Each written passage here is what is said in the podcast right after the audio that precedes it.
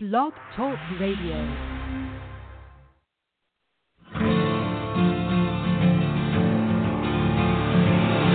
It's time to strap our boots on. This is a perfect day to die. Wipe the blood out of our eyes.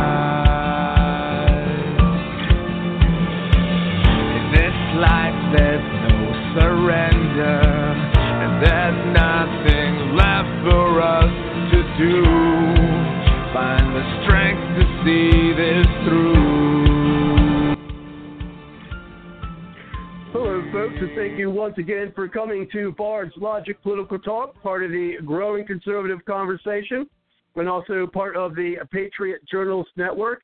Then you can find the Patriot Journalist Network by going to www.patriotjournalist.com. Uh, tonight we will be doing analysis of the vice presidential debate between Mike Pence and Tim Kaine.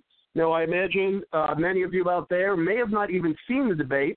Uh, that's why we do have audio tonight, uh, because I venture that more people uh, watched uh, last week's debate than this one, and you can find our commentary and analysis of that debate on our previous show, uh, which you can check out here on Blog Talk Radio, or if you have a mobile device, you can download it on iTunes for free, uh, where you can get all of the episodes of Bard's Logic Political Talk.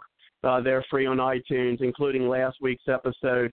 Uh, and also check out the website, of course, at www.bardslogicpoliticaltalk.com. Uh, check out our Bard's Logic newsroom, as well as currently, if you want to watch some video of the debate, they are having that being played on Newsmax TV, uh, which you can see on the Bard's Logic Political Talks uh, page for the newsroom, you know, or the TV uh, Newsmax TV room. And so check that out there. I'm looking and it says the link there is Bloomberg TV, and I don't understand why that is. Uh, that maybe have to be something that's going to have to be fixed with our IT folks. Uh, but I do already see some folks on the line to push the one and your number dial. I believe I see uh, David in there, which uh, push the one and your number dial when you're ready to get in uh, and I'll get you into the show. I know we missed you last week. I do not want to miss you this week. And I do see you push the button there, uh, and we know it's kind of late for David, so we'll get him on. Maybe uh, get some comments uh, that he's seen about the debate. And also, I want to welcome those of you who are in the chat as well. Uh, welcome to the show. And so I see a couple of people as already, as I said, uh, push the button to get in. And if you'd like to get in, push the one on your number dial or give us a call at 347 945 7428. And so let's go ahead and bring in David. Thank you very much, David, for coming to the show. How are you tonight?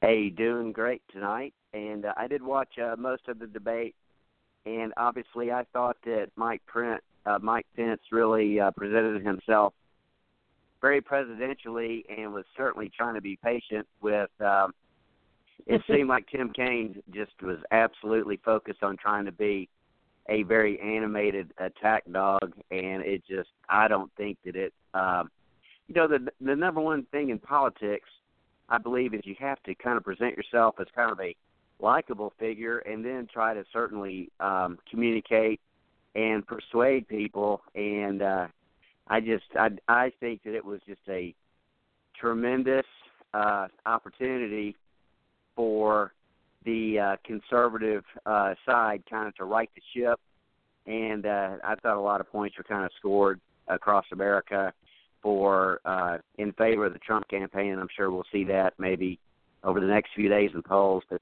the the one main point I wanted to make is I just have so much concern that uh, this election is not going to be over on November the 8th. It's almost like the Democrats are playing for a legal challenge thereafter, and I seems like almost their goal is to make to make the aftermath of election day so painful legally for Donald Trump personally that they think that's going to be a possibly kind of their best tactic to to to make it so difficult for for Donald Trump to assume the transition that um, they're just going to somehow uh, figure out a way to keep themselves in power. I just wonder if anybody has any thoughts on that. That um, just you know back to the Al Gore type election, it was that was such a uh, grueling experience uh, having to live past the election day. You know, with 45 days of kind of uncertainty, I I, I fear that we're kind of entering into a situation where it's just not going to be over even on November 8th. I know everybody just wants to get the votes done and and get think we're really up against a uh, situation where where um, they're just pulling out all the stops. That's that's. I just wonder if anybody has any thoughts on how to uh, make sure that it is done on November 8th without having an aftermath of legal challenge to it all. Well, one, I mean, the only, the, of course, the most obvious answer to that is to, if, of course, to make sure that, you know, Donald Trump uh, wins by much, you know, of course we don't want to tie, uh, but Donald Trump definitely wins by, I wouldn't even, even say needed a landslide, but convincingly enough to for people who don't think that there's, I don't see how they could think it could be any kind of fraud on on Trump's part. I mean, it's obvious that Hillary Clinton and her ilk are the ones who have the reins uh, to be able to do, and actually the, the power and influence to be able to do anything uh, that could do anything to rig these elections. I think that's something we've uh, talked about before. Uh, one of the things I think to make sure is to uh, get more information from our guest. Uh, hopefully, we'll be seeing him coming in uh, later on tonight, and that's uh, one of the founders of the Watch the Vote USA. Uh, uh, Vote USA, Watch the Vote USA, uh, Jim Condit Jr. We've had him on a few times in the show, and I, I don't see him on the line yet, but it, he may be in a conference right now. I know they do a lot of conferences uh, around this time of night, so hopefully we'll be seeing him uh, coming in later. But I think that'll be another one ways. I mean, I'm actually going to be on vacation. It just kind of happened that way because uh, this is usually the week I take vacation is that week in November, and so I'm, I want to see what you know I can do in order to try to help the you know election be you know fair and honest, and I think that would be the way. And now, as someone pointed out in a previous show, it, it should have been up to even back in 2000, and I know more now than I did back in 2000. Uh, that it shouldn't even really been up to the Supreme Court to make decisions they made uh, when Bush ended up getting elected. That should have been something that would have been left more to Congress. Uh, now at the time, I think Bush probably would have uh, won that anyway. I'm not sure, uh, but you know, I do you think, and, and then we'll bring Susan in uh, to comment. So do you think they're going to do that just to try to keep uh, Obama in power after you know January you know twentieth, I guess, uh, or you know January first? Is that is that what you're, you're thinking? Well, uh, a, a theory that I've heard before, and I'm hearing it again and again, is in fact that not not only uh, will the Democrats, not only do they realize that they are really behind but if Trump is winning, what they are going to do is almost assist a a Trump victory with um, historically such a high unrealistic. They're going to cheat on behalf of Trump to be able to say, look, uh, this is obviously evidence that there has been tampering, and because there has mm, okay.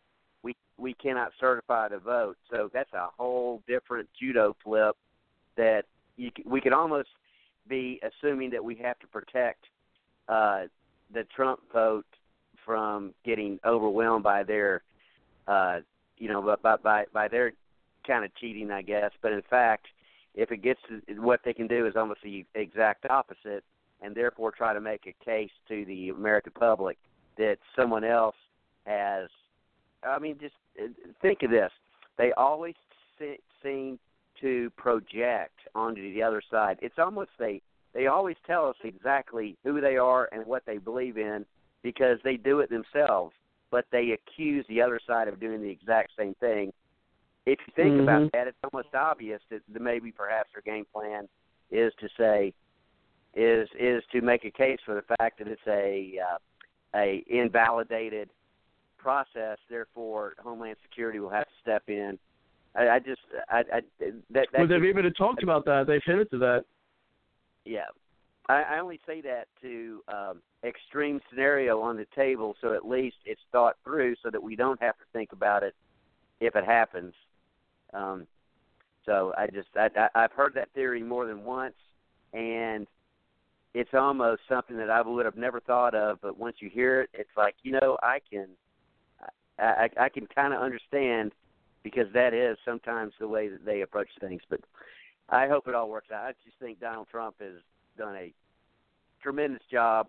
I think uh, Mike Pence was uh, uh, very solid, and uh, I just I think uh, Kaine really hurt their cause, which was already um, uh, has has really been weakened overall. And uh, one thing I would ask anybody's opinion is I am desperately looking for accurate polling information out of Florida specifically and uh Pennsylvania, Florida and Pennsylvania. It's almost that is the whole game the whole game, those two states. And anybody with information on Florida, mm-hmm. I'd be really interested in their perceptions. Thank you.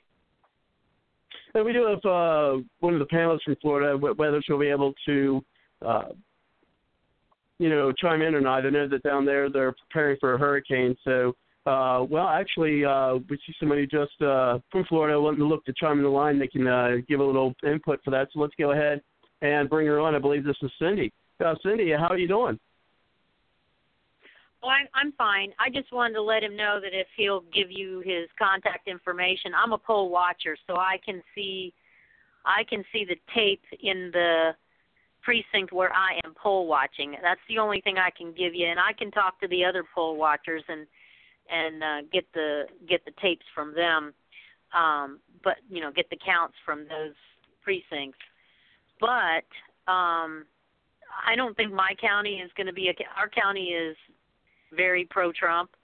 So we're probably not going to be like the most important county to to watch.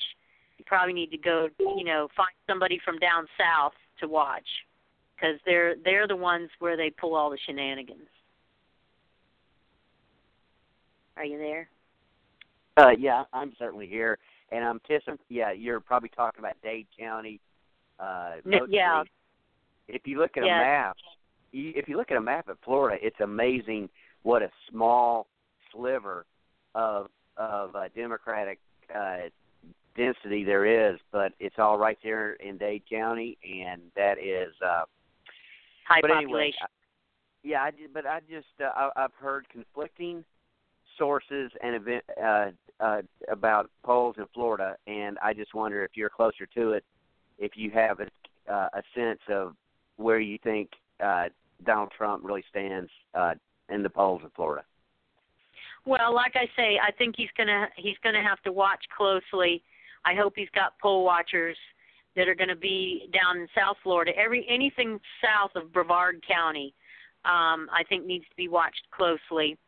Um, maybe not out in the middle, you know, like the Okeechobee area, but um, and cert- and I don't think you'll need to wor- worry about Bradenton, St. Pete area that's a highly Republican area down there. A lot of retired rich people live down there, and they're usually Republican. But, um, but really, um, where they really play a lot of shenanigans is in the the Palm Beach areas and um, Fort Lauderdale, Miami.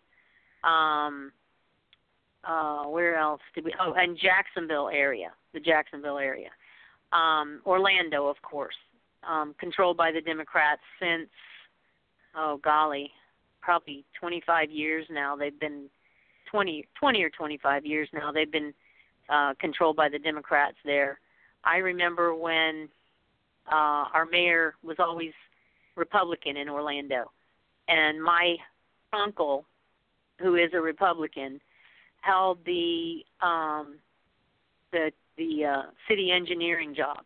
He was an engineer, and he held the he was um, head of the engineering department there. And as soon as um I think it was oh, no, I'm not going to say. I'm not going to try to guess who it was. That first Democrat who came in there um as mayor fire just absolutely fired every single person in the government that was Republican and replaced them all with Democrats, and they have controlled everything ever since. So I would say that he needs to watch the Orlando area. He needs to watch the um, the south south south um, South Florida, and he needs to watch Jacksonville. Yeah, was it Grayson? Was he the one that caused yeah, all the problems? I, I'm I'm thinking it was, but I'm trying Oh. to think if he was that far back. There may have been one that came in before Grayson. Al, Grayson's been horrible. Grace, Grayson Yeah. is so corrupt and so evil that I, I wish God would wipe him off the earth. I mean, I mean, really, that he is really that bad. But yeah, he's, um, uh, there Cindy, there Cindy, might have me- been let me ask one more this. before that. Yeah, let, Hmm? let me ask you this. Uh, When I say polls, I'm I'm talking about the election polls, and and, and let me ask you this: as far as like uh, Rubio, how is Rubio polling uh, in his race? Oh, because that kind based of on, poll. Well, yeah, I mean, because based on Rubio's numbers, I would think that. And you tell me what you think of Florida. Do you think that Donald Trump will always have higher numbers than Rubio? And how is Rubio doing in his Senate campaign? Because I'm assuming whatever Rubio's numbers are, Trump's numbers should be higher for presidential. And I was just wondering if you could report on what Rubio's numbers are looking like. And I'm looking for some good news to feel confident that Donald Trump is doing well in Florida. Well, I think that you can have. I think I can tell you that I'm pretty confident about Trump here in Florida if we can get um, fair elections, if we can get fair polls. I'm confident about Trump here. I am not confident in Rubio because Rubio lost a whole lot of support um, with grassroots. He lost his boots on the ground.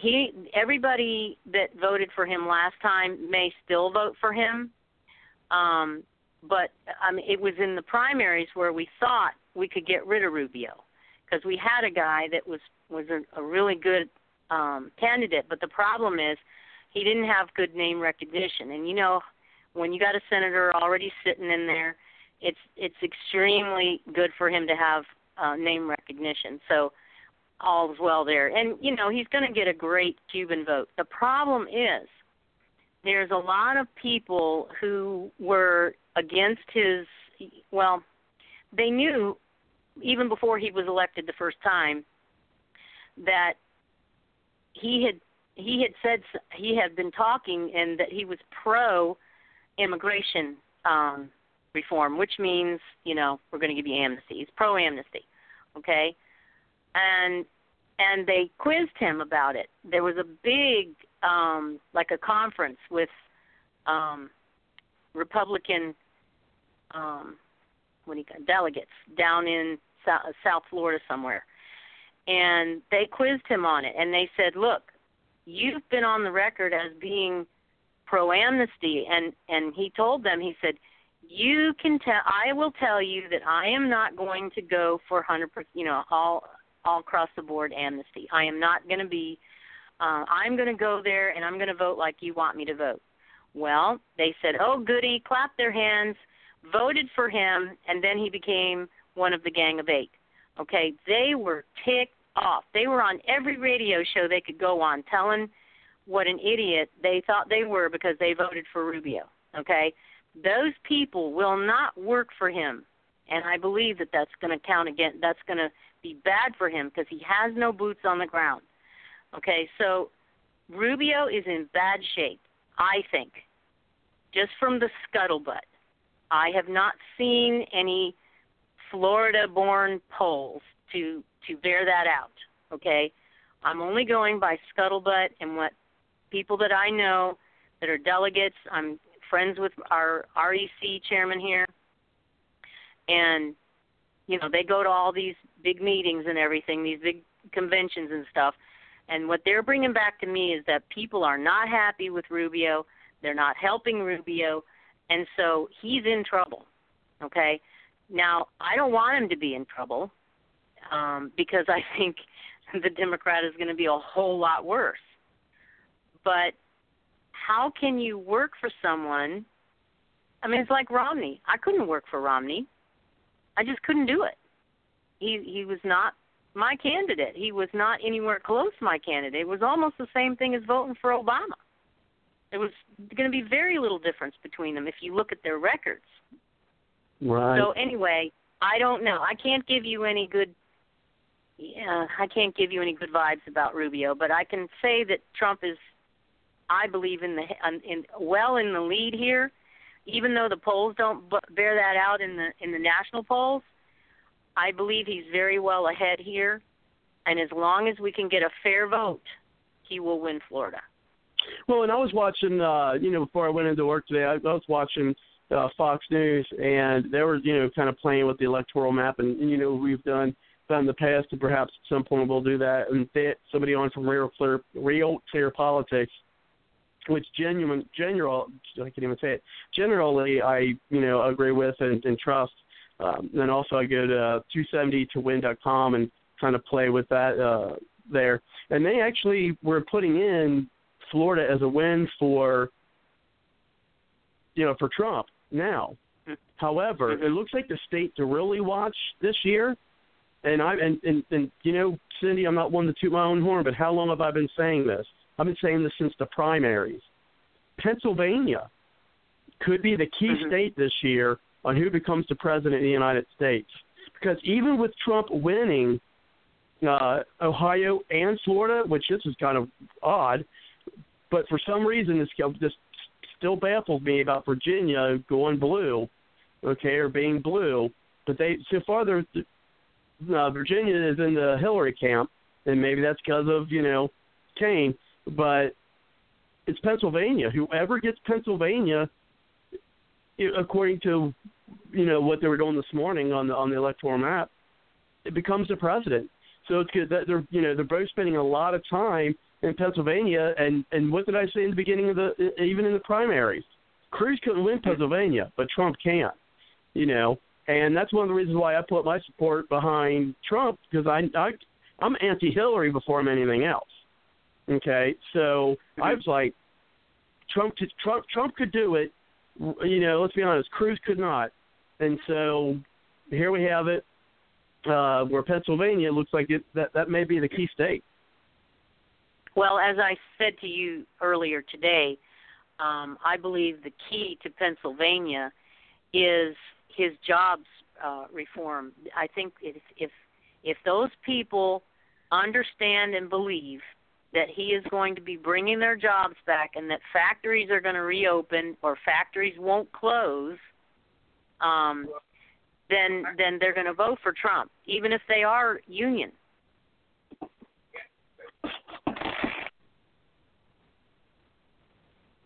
We do have the Mike's live. And so let's go ahead and get and, and welcome uh, Carolyn to the chat. It's uh, good to see you again, of course. Uh, we got Susan on the line, David, and you stay on. You know, I'm going to keep everybody's mics open. And so let's go ahead and get uh, Susan on. Uh, get your thoughts, Susan, and then we'll bring it back to you. And then that, but we are still waiting for uh, our guest uh, to come on. And you know, we are going to. I promise folks who are listening who want to hear uh, audio from the debate and hear uh, some analysis and some commentary on there, and, and of course the audio clips themselves, especially if you haven't you know heard the debate. We got a, a lot uh, of material here. Uh, we will get to that, I promise. There's still plenty of time in the show. It's a three-hour show, folks. So we, uh, we're in not, not even a half an hour into it, so there's plenty of time. Uh, so let's go ahead and bring it over to you, Susan, uh, to speak on. Now you're on the other end of the country. That's why I say you be heard across America because we definitely have folks uh, all across America here on Bard's Logic. And so let's go ahead and hear from you, Susan, and then uh, if anyone has any more closing uh, comments on this topic, uh, then we'll uh, proceed with our uh, topic of the night, and that was last night's uh, only uh, vice presidential debate. Go ahead, Susan.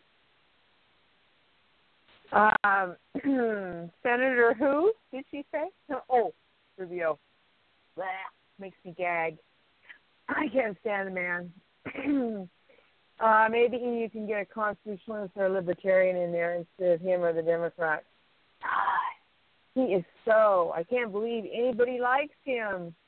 Uh, he's a rhino. He's a bad boy. He's ugh, creepy crawly. Ew. I, I I just I can't believe anybody in Florida would even remotely support him. huh, I think Simpson's bad, and he's an idiot. He's my idiot. But guess what? Rubio's an idiot, and he's your idiot. He's not mine, thank God. Uh, so anyway, about the debate. Um, yeah, I didn't watch it except for the first little bit, and I was totally disgusted because right off the bat, interrupt, interrupt, interrupt, and I was just like, shut up. Is this how it's going to be Yeah. all night with, ah, I, I, I It got was. other things to do in my life. Oh, I can't believe it. Well, you'll Uh, hear anyway, audio. Yeah, you'll hear, we won't mention because Uh, we have, we have audio of a lot of the material uh, from there. Now uh, it was only about Oh, gee. ten. It was only about an hour and a half worth of. It was really only an hour and a half worth of debate itself. Uh, you know, questions. So you know, it was a lot of interruptions. So it really Frank wasn't won. that much. Frank Luntz is the Republican Vice President of Canada. He this is a focus group that he put together, and he said Pence won the debate against rival Tim Kaine. And one oh yeah, I mean, said, King looked like an idiot. Kaine, Kaine is interrupting way too much. The focus group wants the moderator to lay down the law and shut him up until it's his turn. oh, that's one way to shut him up. Just go walk over there and uh, plant a fist on his face and knock him out cold. There you go. That's maybe that's what Penn should have done. Uh, oh, I know that's not legal. Darn it. Um, they said they loved Pence's methodical answer on economic growth, uh, economic growth, and uh, he's hitting all the right notes. And I've heard of this Frank once before, but O U N T Z. Um, it says even when he agrees with some of Tim Kaine's answers, Pence still scored better. Um, and then what said Trump ought to shut up and let Pence do all the talking from now on. that was kind Well, of funny. what, I mean, I, I was never, I, I was never, uh, I was never a Pence fan. I mean, I, I'm- I made no qualms about that. I was never a Pence fan. Uh, I, you know, I and I think, like, gosh, if Gingrich was up there, I mean, he would have made uh, Kaine look like a child. Uh, however, you know, the demeanor uh, of how Pence. I mean, there's times Pence just looked like he was he was just blowing Kaine off like he, you're inconsequential. You know, you're just you're you're being immature. You know, what you're saying is inconsequential. I'm just going to ignore those comments.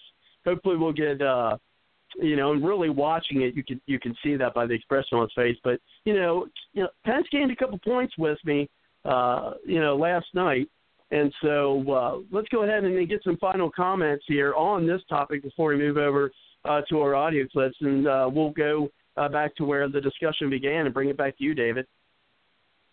Well, uh, to go back to the first debate with Donald Trump and Hillary, now that it's been a week or so, reflecting back on it, the truth is is that um, I think Trump kind of uh, pulled his punches and tried to be very presidential, with which was.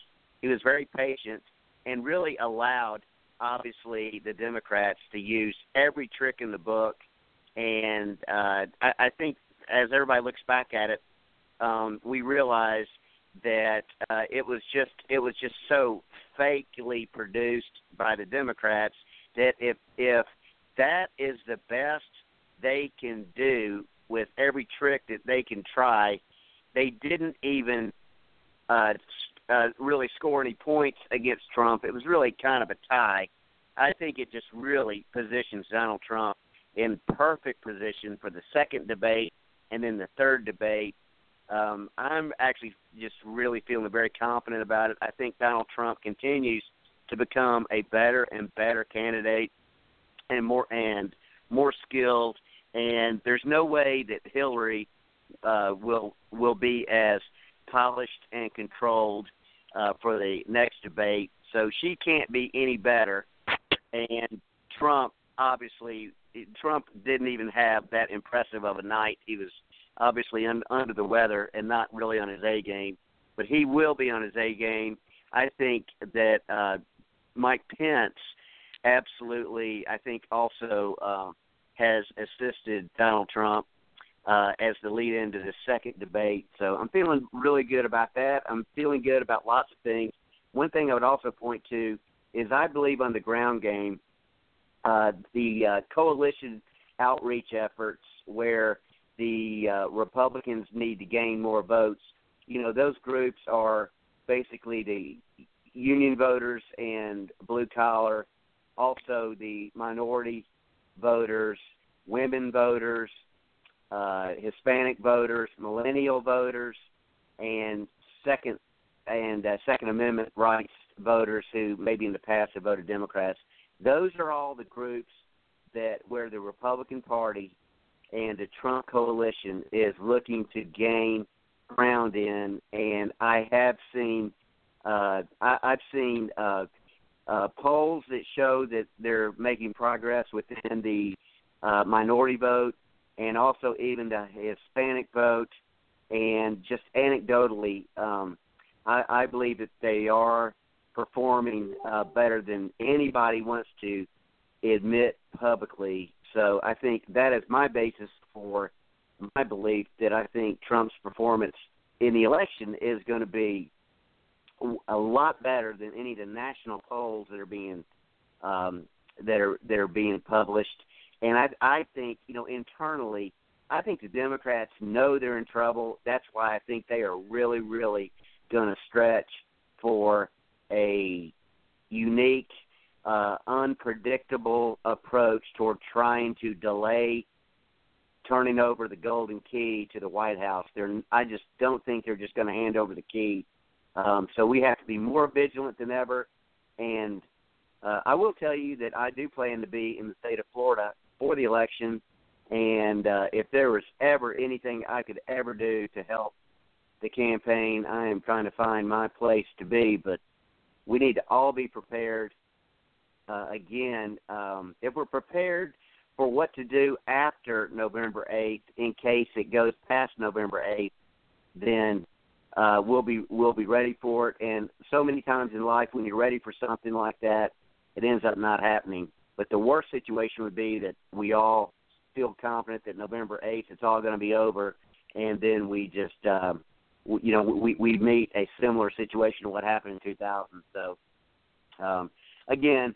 Um, I thank you for the chance to talk and uh, standing by. Thank you very much. Look forward to the next topics.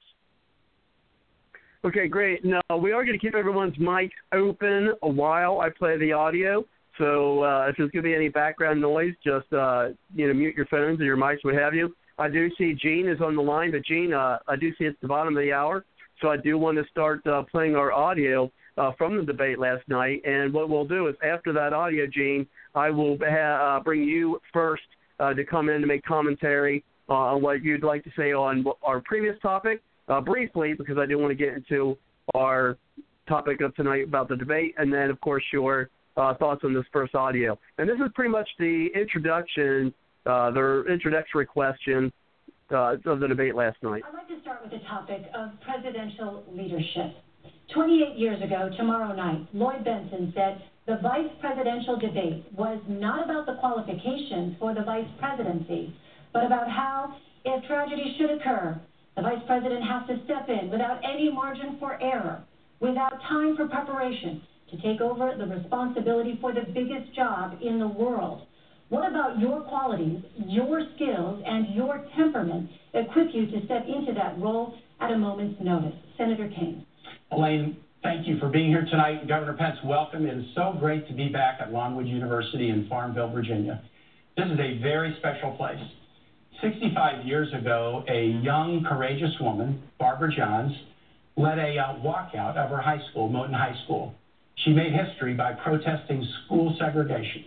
She believed our nation was stronger together, and that walkout led to the Brown versus Board of Education decision that moved us down the path toward equality. I am so proud to be running with another strong, history making woman, Hillary Clinton, to be President of the United States. I'm proud because her vision of stronger together, building an economy that works for all, not just those at the top, being safe in the world, not only with a strong military, but also strong alliances to battle terrorism and climate change, and also to build a community of respect, just like Barbara Johns tried to do 65 years ago. That's why I'm so proud to be a running mate. Hillary told me why she asked me to be her running mate.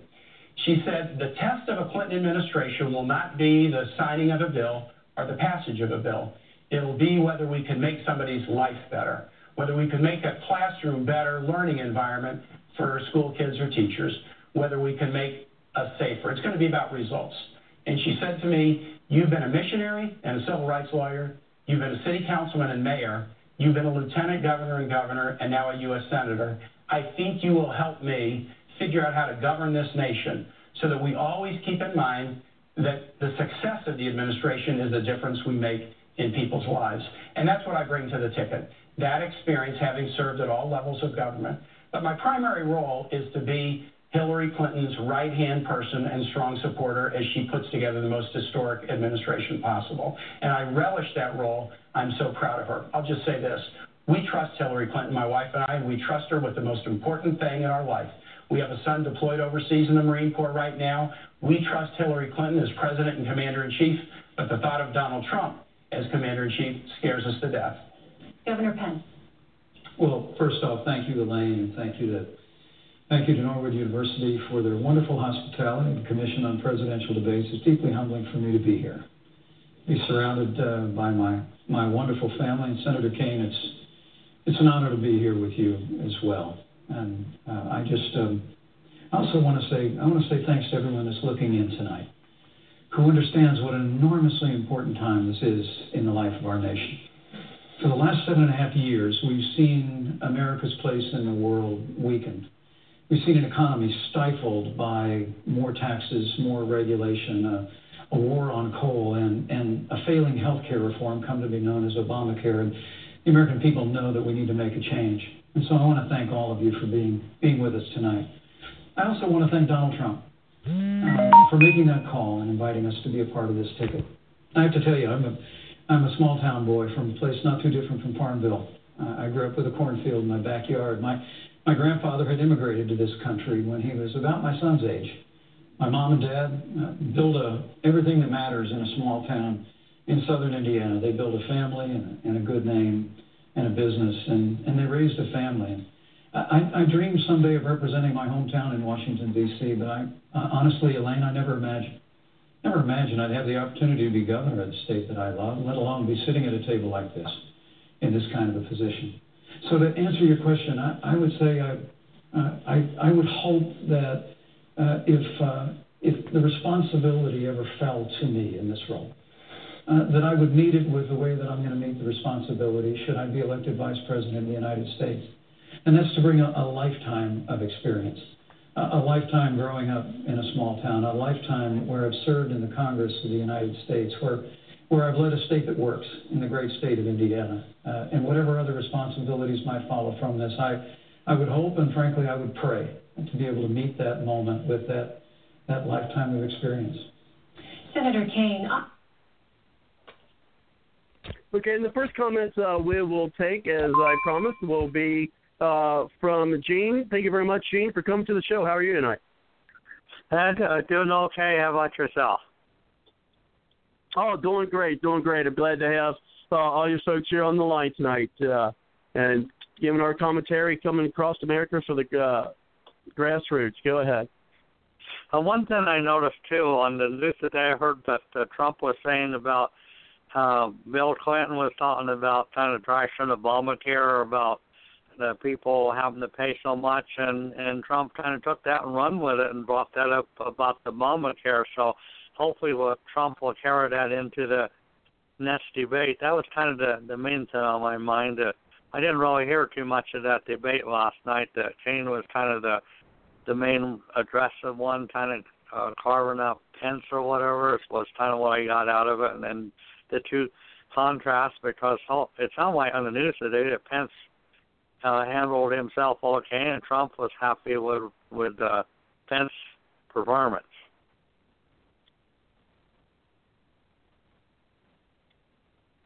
Okay, and uh, David, would you like to uh, make comment on that, or also on the audio we just heard? Uh, yeah, I, I just really think that um, uh, Mike Mike Pence, you know, actually was a, a pretty serious um, uh, potential candidate himself uh, for the presidential race uh, this time around. So I think uh, he's been a tremendous asset to the ticket. Uh, it, it, it absolutely solidifies Indiana. Remember that Indiana was actually won by Obama in 2008. Um, so uh, it, wow. it firmly, you know, it really firmly uh, helps uh, not only Indiana, but I think uh, you know Indiana borders Ohio, and Ohio is such a pivotal, important state. Um, I, I never want to take Ohio for granted, but uh, I certainly uh, believe that uh, we're in uh, much better shape in Ohio than, than we found ourselves in the 2012 and 2008 elections. And as everybody always says, uh, no Republican almost has ever won the presidency without winning Ohio. So that's uh, so Mike Pence has really covered that ground well. Uh, if I'm not mistaken, I believe he is a uh, retired United States Marine, and uh, uh, he, he doesn't. I think I'm right about that. He doesn't doesn't seem to mention it much, but I think his. Uh, uh, I wouldn't be surprised if that is the case. He, he just really presents himself as a uh, very very strong leader at a time when I think uh, that is uh, such an important characteristic that I think America is looking for. So, um, and I'll tell you this: uh, I consume a lot of news, and I was even reading in the L.A. Times and other uh, kind of left-leaning periodicals, and uh, all they could say about the debate was, um, "Well, you know, hopefully it wasn't too damaging."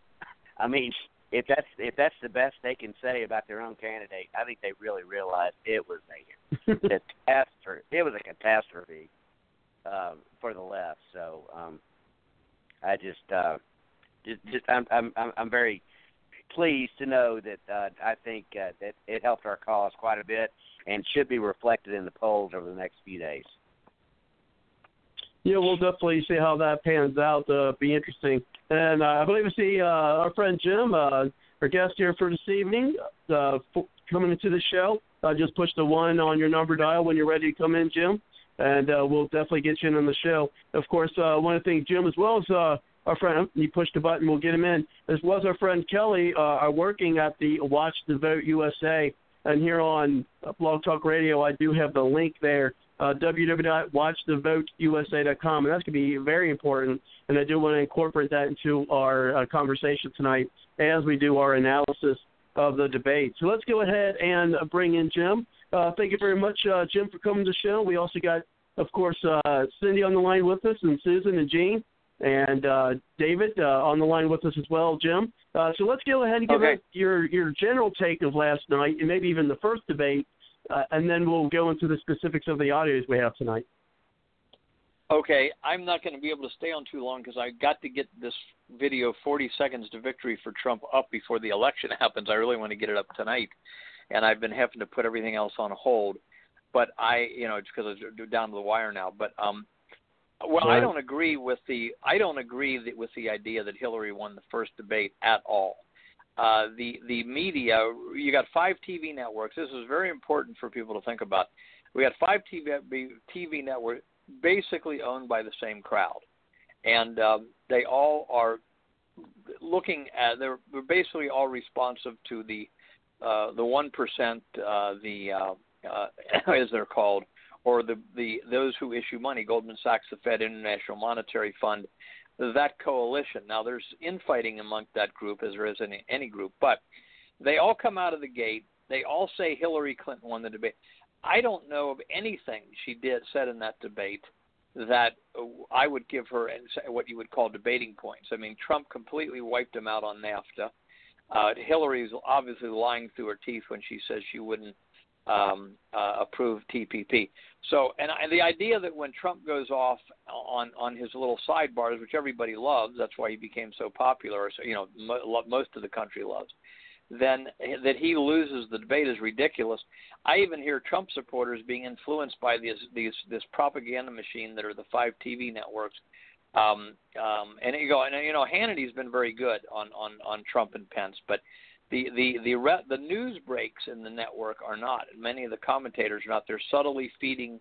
They're subtly feeding the idea that Trump is goofs up every time he tweets. You know, the, their media is virtually begging Trump, please quit tweeting, because with the tweet and his Facebook followers, which and his Snapchat, which I think is 22 million now, he can hit them in the head 10 minutes after they lie or smearing. The other thing I totally agree with, disagree with a lot of the comments that are going on is that when Hillary brings up something um, like like the um, the the alleged beauty queen uh, controversy, where there's no witnesses that Trump called her those names, but even if he did call her those names, he was the one. It t- comes out that saved her her her one year reign. He said, "Let's not fire her. Let's uh, we could, you know, she could be gained more weight than the contract allowed, but he said let's work with her and help her lose weight." So he's the one who saved their job. But the idea that he shouldn't hit back when they lie, of course, the left wants our side never to hit back. That's like like McCain and Romney and and and and Dole. Mm-hmm. They they never hit back. Uh, so so this is the way to lose. This is the way to lose. Uh, but yet as long as the average person who says they don't believe the news media, you can say to the average middle of the road or conservative, I don't believe anything the news media says, but then they quote the polls as if the polls are accurate. Listen, the polls are the biggest weapon against the American people of these five TV networks. Um, they are, in other words, I don't know if anyone has heard of the Tavistock Institute, which goes back 100 years or Ed, Edward Bernays, like Béarnaise sauce, who the Rothschilds sent over here. And their goal in both cases is to manipulate the culture and manipulate public opinion. This is what they do.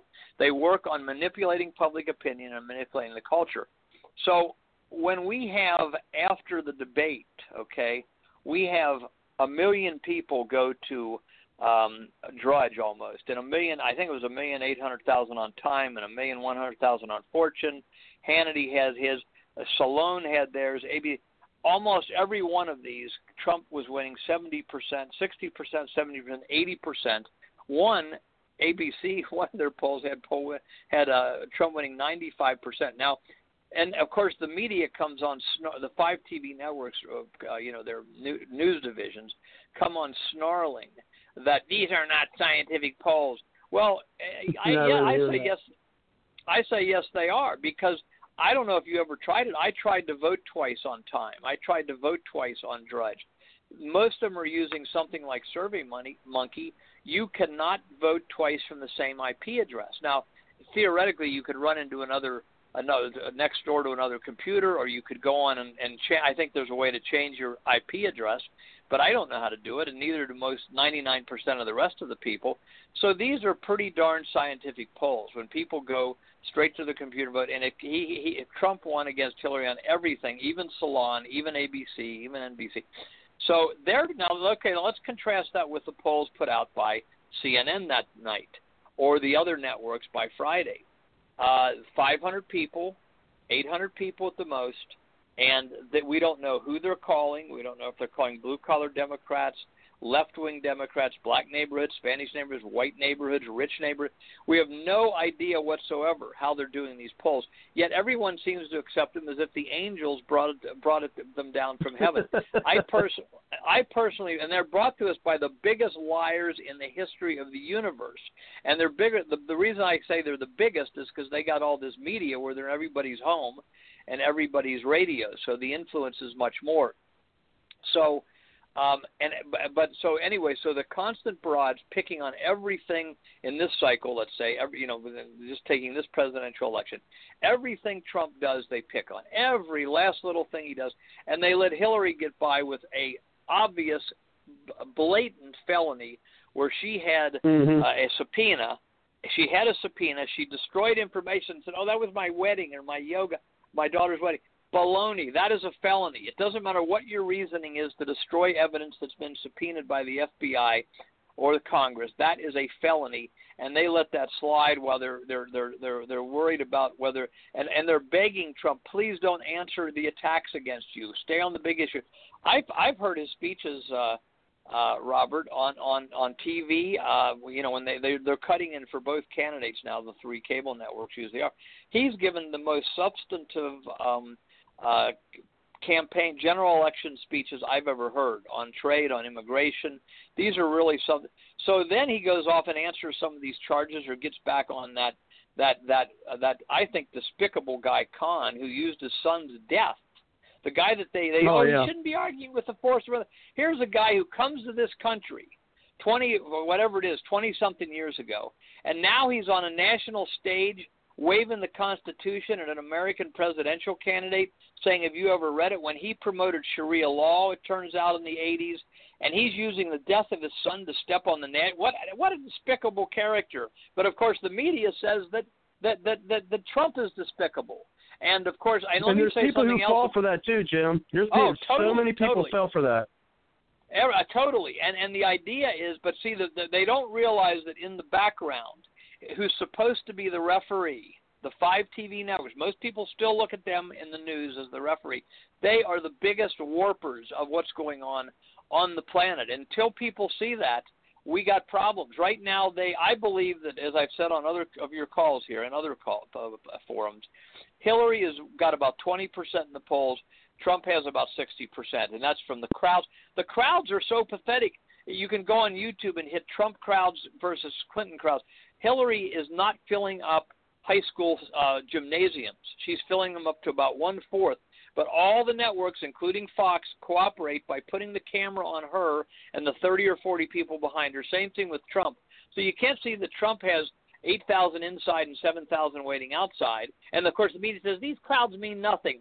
Baloney. Everything we can see with our eyes means nothing, and we got to trust their black box uh, uh, 500 per per person's polls. I, I believe they pay people to make the calls, but then they just, in some cases, make up the results. Because what they're trying to do now is tell people that it's close and oh, it could go either way. We're about to have up, and that's what I got to work on. On open letter to Donald Trump, we'll have one up called 40 Seconds to Victory for Trump when I'm urging him to put in his speeches in the last month about these secret computer crack counts. After you get done the first five minutes, though, there's another 25 minutes that explain exactly what happens on election night. And we have three companies, ES&S, Hart, and Dominion, as we've covered on other calls, that count 96% of the vote. They have been hired by the brain dead election officials in 99% counties, but there is where the investigation needs to be. Those three companies own the software. If they collude to fix the election, they can fix it any way they want, but it's got to be believable. But most Americans have never heard of these three countries. So I think that Pence um, did well last night. I, I won't go into it here, but I, I'm not I'm not happy with some of his his slants seem to be a little bit different than Trump's. He seems more in the establishment line of wanting to uh, rev up tensions with Russia, and he seems to be. Um, well, I, I I believe that the ISIS situation, like Trump and Rand Paul said, was created in effect by Obama and Hillary by leaving all that hardware behind and letting it fall into their hands. But um, but on the domestic issues, Pence was great. His demeanor was great. I, am I the only one that thinks that Kaine is a goof? I think that this guy Kaine, uh, Hillary, is a goof. The best tweet I saw. Oh my gosh! He, yeah, he, he uh, I mean, I, I think she, well, I think she, um, I, th- I think she picked him. To, I mean, just because, and I think a lot of the, the uh, presidential candidates have been doing this lately, is picking somebody. You know, I mean, I mean, come on, look at Biden. They're picking Yeah. somebody. People are like, oh my gosh, I would not want that person to be president. Exactly. Well, Kaine, some the best tweet I saw, I think Trump passed it on in his thing. It, it said, uh, uh, "Kaine looks like a, uh, a, a one of the villains in a Batman movie." Now that I thought was Yeah, he did. Oh yeah, they they they mentioned So- that. Yeah. So anyway, no, I thought he his you know his he he certainly won the debate in uh, just because Kaine was so. He also did very good on the pro-life thing, um, and and and and of course Kaine is a complete contradictory idiot. There, I mean, if I am a if I have a I don't know what the. If I if I don't believe in Muhammad, I I'm not part of the Islamic religion. I don't go and say I'm in I'm I'm in the Islamic religion, but I don't believe in Muhammad for him to say he's a Catholic and he's for abortion up to the tenth month, meaning up to partial birth abortion, uh, is just um, it's beyond. I don't know what to say about it. it it's it's beyond words that somebody uh, says there's something and then violates one of the main beliefs of uh, of, of the religion they say they're part of. Uh, but at any rate, so uh, yeah, I don't know. Uh, uh, you know, I, you've probably made much more in-depth analysis of the debate but mainly for Pence and Trump, to me, the main thing is that they attack these polls, they attack the networks. Trump is doing it to some extent. Challenge, by by that I mean challenge what prove to us your polls are scientific. You you keep saying your polls are scientific. Prove to us how do you do them? We're supposed to just trust that they're they're doing them in this this mysterious room that nobody can look in. And if if they make it an issue, continue to make it an issue, that are we going to get a fair election count? If they continue to make that the issue, I don't think there's any tr- uh, question that Trump and Pence will win. But if it if if there's not enough people doubting that, and they they took the one of these things came out and said 50% of the Trump supporters think the election is not the election system is not safe. Now that's their poll, but that's when they put out a poll that favors our side. That's even more credibility, you might say. Although I again I I challenge them to prove that any of them are scientific. But so yeah, when they're when they um what we is enough people are are bringing up the fair count we don't want the election to be rigged, then I think those who could fix the machine, the three big companies, will have to back off, and those behind them will have to back off and give us somewhat of a fair count. Although I, I truly believe, Robert, that in an honest, totally honest count, Trump would win in a landslide in all 50 states. People don't like Hillary. She's a dud candidate, even if she was like a believe like I do. She's a total dud candidate. Did you canceled all her appearances till Sunday? There's no. It's Wednesday. She's not going to appear anywhere till Sunday. So she's interesting, sick. but she has some health problems. Yeah, she has. Well, she doesn't want to admit that, but she's very sick. Many say she's at least sick. She doesn't have stamina. She's not appearing. That alone could be used by the media to beat her, her over a head that she's not appearing anywhere.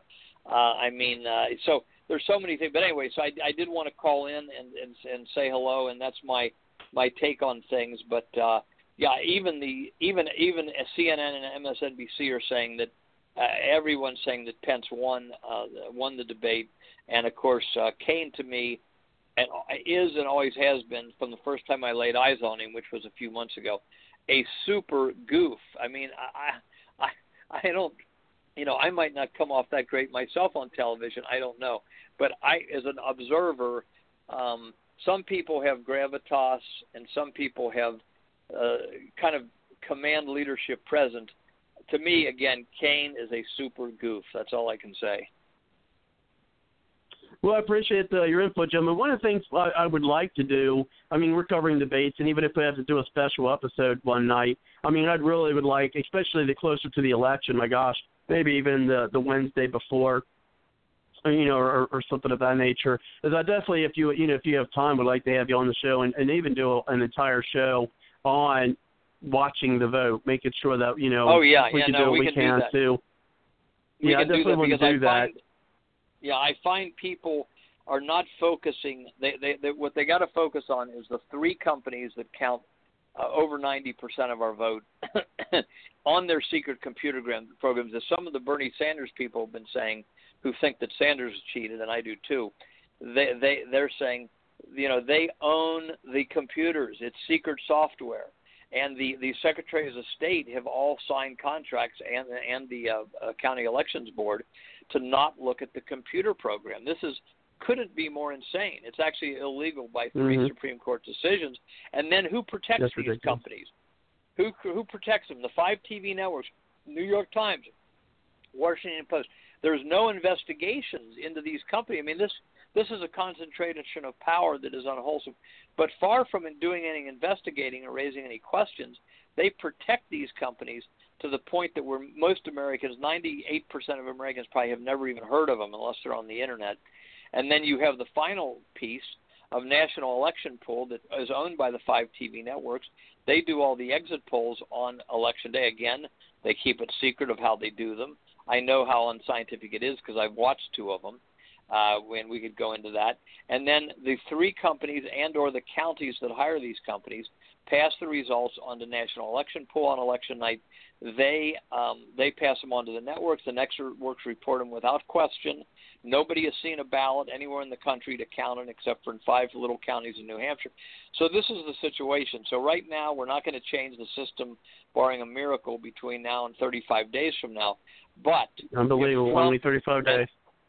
yeah, and if Trump, especially him and others, and we're going to raise it the best we can, raise the issue of are we going to get a fair count? We we don't want them to rig the computers. Trump said in his speech in Michigan, or one of the speeches recently, I think it was Michigan, maybe he's saying it in all of them, he's saying we got to watch the the the polling places. We can't let them steal it from us. But That they're trying be to make it of a- racial. Yeah, they're Oh, trying to make yeah, a that- racial that's the- issue out of it. Yeah, that's the that's the uh, that's the that's the reverse racism of the Democrats who act like uh, the, the the the blacks and other other people minorities are too stupid to know on election day is. This is reverse racism, and I'm glad to see that that Sheriff Clarke. Do you ever see him on uh, Fox or anything? The guy from Milwaukee, Sheriff. I think it's David Clarke. He's the black sheriff. He's letting them have it. Larry Yeah, Elder's a black talk show. And Larry Elder's a black talk show host who's letting them have it. Larry Elder's very good. And this is reverse racism, all this stuff, and acting like having to show a picture ID is uh, is racism. This is this is totally absurd. You've got to know who. One of the basic. I'm white and I get election- carded.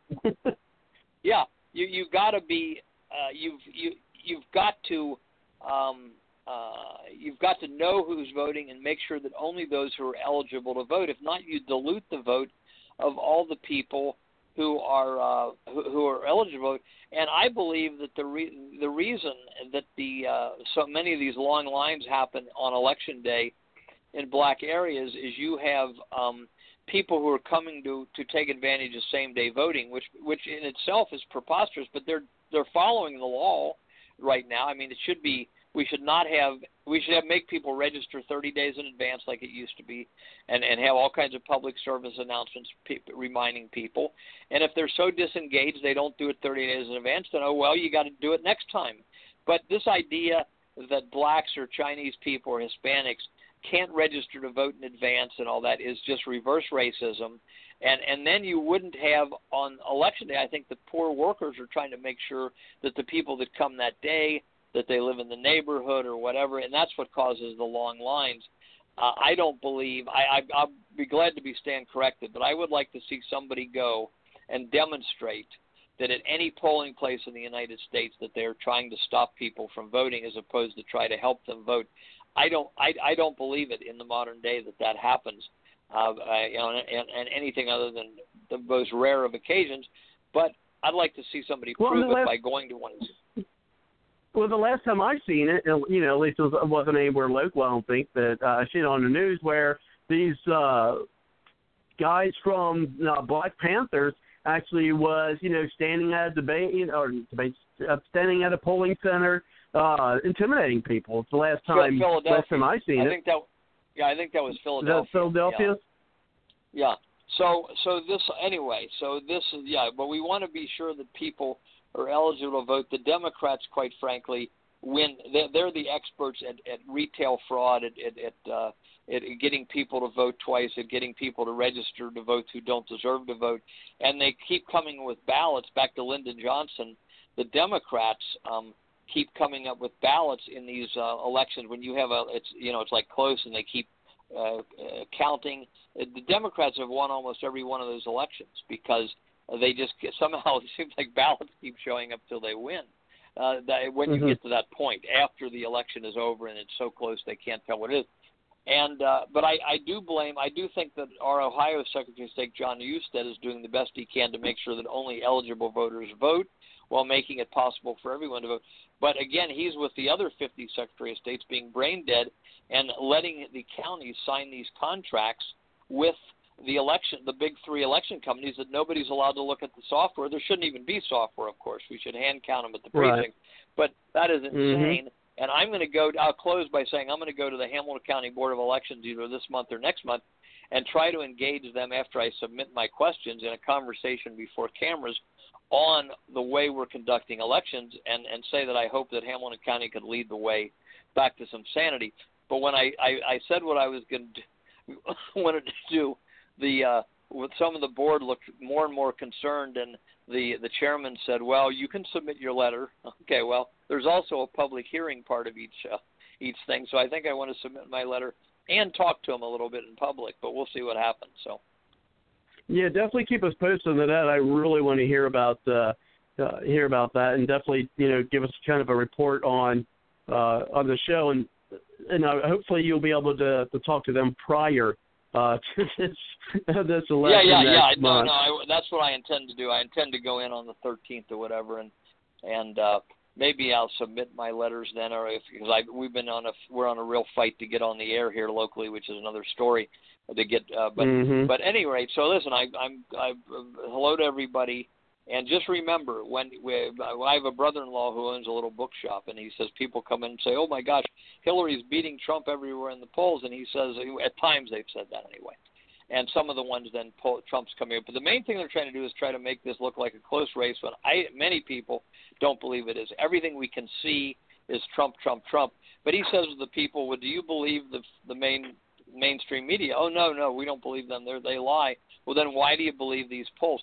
These polls are determining the future of the world. Remember that. If they can convince everybody that it's close enough, and oh, at the last minute the computers say Hillary won, this is you know this is the city, the county, the state, the country, and the world that is at stake here. So uh, nobody can tell me that they haven't planned long ago. What happens, is the media publicizes certain polls and only certain polls, and uh, they I, when the whole world's at stake, nobody can convince me that they haven't possibly planted their people at all key places. And uh, I, I don't know. Again, on the other hand, I, I don't know if there's any independent polling group that can take polls uh, that that would counterbalance these. But I'm just saying there's every motive to warp these polls to convince people that uh, it's so close that whatever the computers say on election night, then that's it. And we real I, I'm Mhm. I'm Good with point. Trump here. I don't know if we have another chance. If Hillary, Hillary gets in, the country they're, they're pushing their what I call Trotskyite communism down our throats. They don't have the gun control, but there they're gonna there's going to be so many changes under Hillary, like there have been in Obama. We may be not able to do this through constitutional means if if there's another four or eight years of this type of uh, uh, what I call com- Trotskyite communist uh, government masquerading as Democrats. I do have a comment. If you guys are open to some more comments. Please, yeah, go ahead. Uh, yes, uh, one night I've just moved from Oregon. I've been over for a year and still didn't change over in Idaho. But in Oregon, they have where you can vote by mail. I like that idea. You can just mail your ballot in, or you can drop it in the well, they Mhm. have boxes. You can drop it in, Oh, and what- then no. you don't have to worry about I getting the like right to vote. So I, don't- I like that idea. And Idaho, Wait, I wait, think wait, we wait, wait. probably You don't have to wait. You don't have to worry about what? Well, over here in Idaho, I'm probably have to ask for one of those absentee ballots once I get changed over. Because down in Idaho, you have to still go down to the polling place. I'm not even sure where that's at. If I get changed over in time, or or maybe I just still if I haven't got changed over by then, I just you know vote by Well, mail what- in what- Oregon. Yeah, but what did you say? If you vote by, vote by mail, what don't you have to worry about? You said you well, don't have you don't worry have about. to. You don't have to worry about getting into the polling place, or if you're busy that day, or anything, you just you can drop it in ahead of time, and then you know they count Yeah, your then- vote on okay. election day. Okay, but let me tell you. I mean, I, I don't, I don't, I don't know you, and I don't mean to insult you, but listen. That means your vote goes in and is out of public sight for anywhere from one week to 30 days. That we Right. cannot allow the ballots to leave the public sight. The ballots need to be counted in each precinct before before the paper ballots leave the public sight. Crooks, the crooks that are try to steal countries and cities, whether it be Boss Hogg or the Rockefellers or whatever, they want always to take the ballots out of the public sight. So mail-in ballots are a horrible idea. I mean, they may be more Mhm, convenient, I agree with but that. they, they leave the public sight for 30 days. That gives time to switch them. The the um, you remember the whole world is at stake here. Even absentee ballots have to be would have to be should be treated in a very restrictive way. A person should need a doctor's uh, literally a doctor's note that they are sick or they should need to prove that they're traveling that day. And then they need to mail into a glass uh, coffin like big box in the middle of the city guarded 24 hours a day for the last month by police and, and live streaming over the internet and anybody in the public can sit there and watch. So make sure those ballots never leave that and then on election day they open that and they count all the absentee ballots just like its own precinct. But the the minute that that that the ballots leave the public site after they're voted, they got to stay in the polling place. In the polling place, we then have problems. We then have openness to all this fraud, and so anyway, um, I, I just well, wanted to. uh, I made another comment. I'm concerned about what you said too about this software, and then they're told it and keep it close so they can pro well tell you whatever they want to tell you about Exactly. whoever won. So Exactly. Even more more concerned about that. Exactly. Now, I wanted I tell you if he's on, he can tell you, but he's done some tremendous research in the last month, and in Siskiyou County, where he is, he found that part of the contract with Siskiyou uh, County for ES&S from the company ES&S is off limits to the public. They're calling it confidential from the public. So this is insane. This is like living in a tin horn dictatorship or a communist country. I don't know how many counties are that way, but I do know that Professor Doug Jones of Iowa University warned about this in 2007 on the Jan Mickelson show on I think it was August 8th because I was up there for and on the show the same day he was on the hour after that.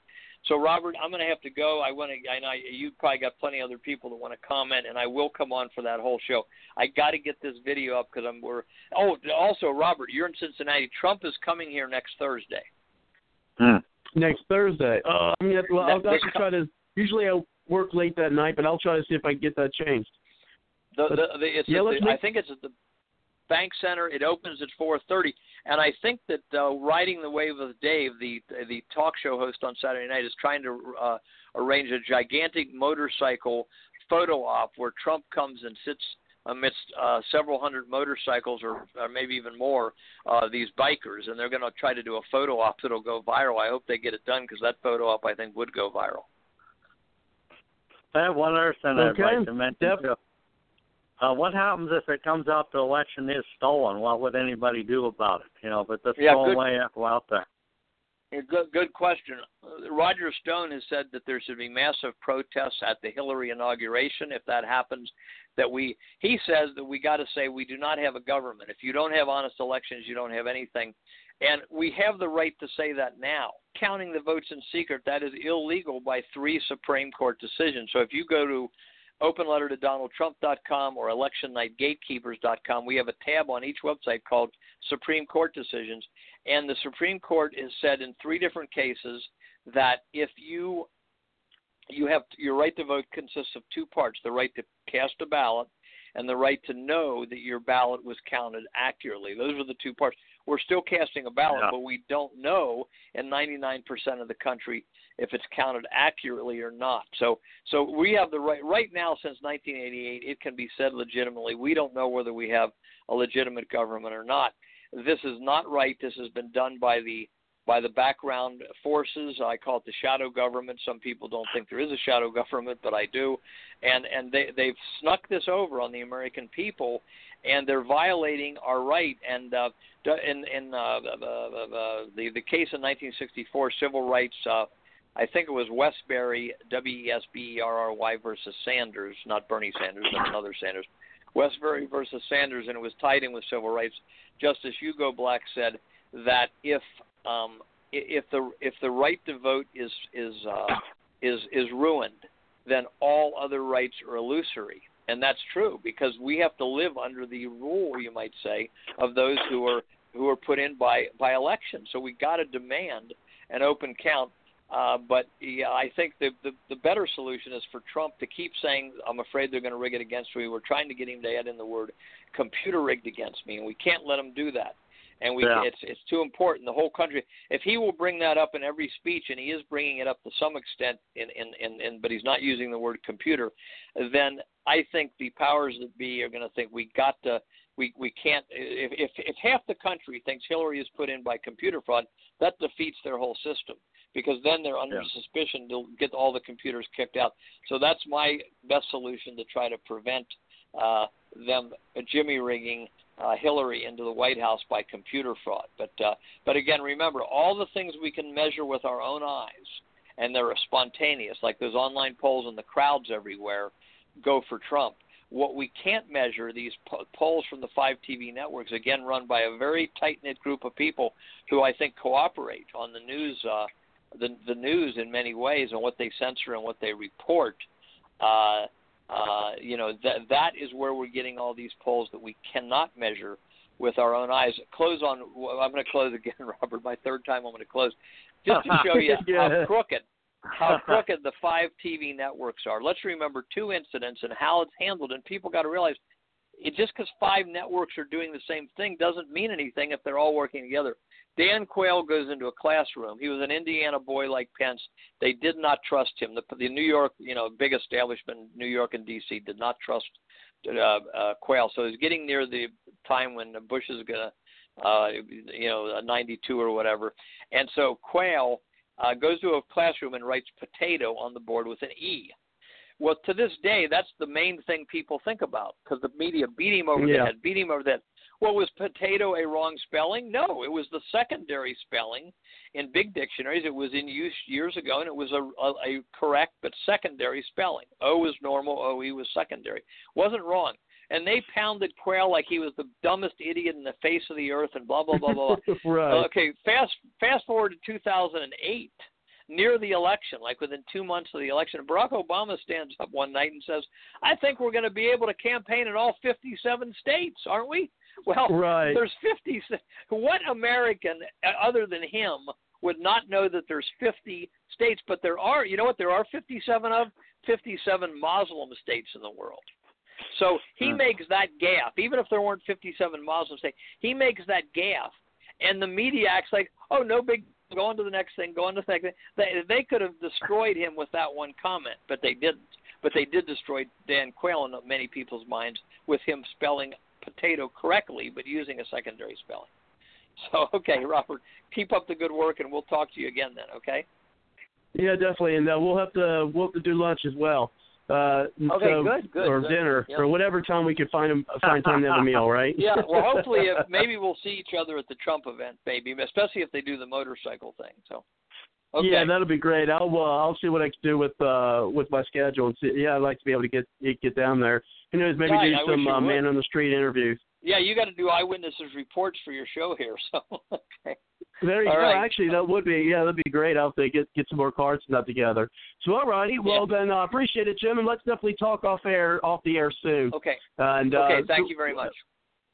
Oh, I appreciate it. Thank you. Have a good night. And so, Okay, well, what we're going to do is we are going to get. Uh, bye bye. See you, buddy.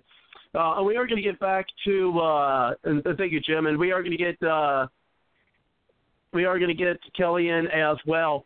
Uh, but we are going to get back to our audio clips. But first, uh, let's go ahead and get some commentary on what they heard tonight from our guest. And yeah, I appreciate everyone's patience. Uh, patience in letting him get you know all of his information out. Uh, I generally do give deference to our guests when they come in, and since he wasn't going to be able to stay with us for the remainder of the show, I wanted to go ahead and be able to keep him uh, on as long as he you know and have him talking as long as he you know he could uh, to get everything out that you know he wanted he wanted to tonight. So I really appreciate uh, you, the audience, patience as well as uh, you know our others on the line, and kind of especially guys and, and you in the chat uh, because you know I just wanted to get that uh, in. Uh, sometimes it's you know I think it's a lot of important information from him. So here- here's how we're going to do it: is we're going to uh, get some commentary from uh, you folks, and then what we're going to do is uh, bring it, and then we're going to play our, our next audio clip, uh, and then we're going to bring in Kelly, and Kelly will start in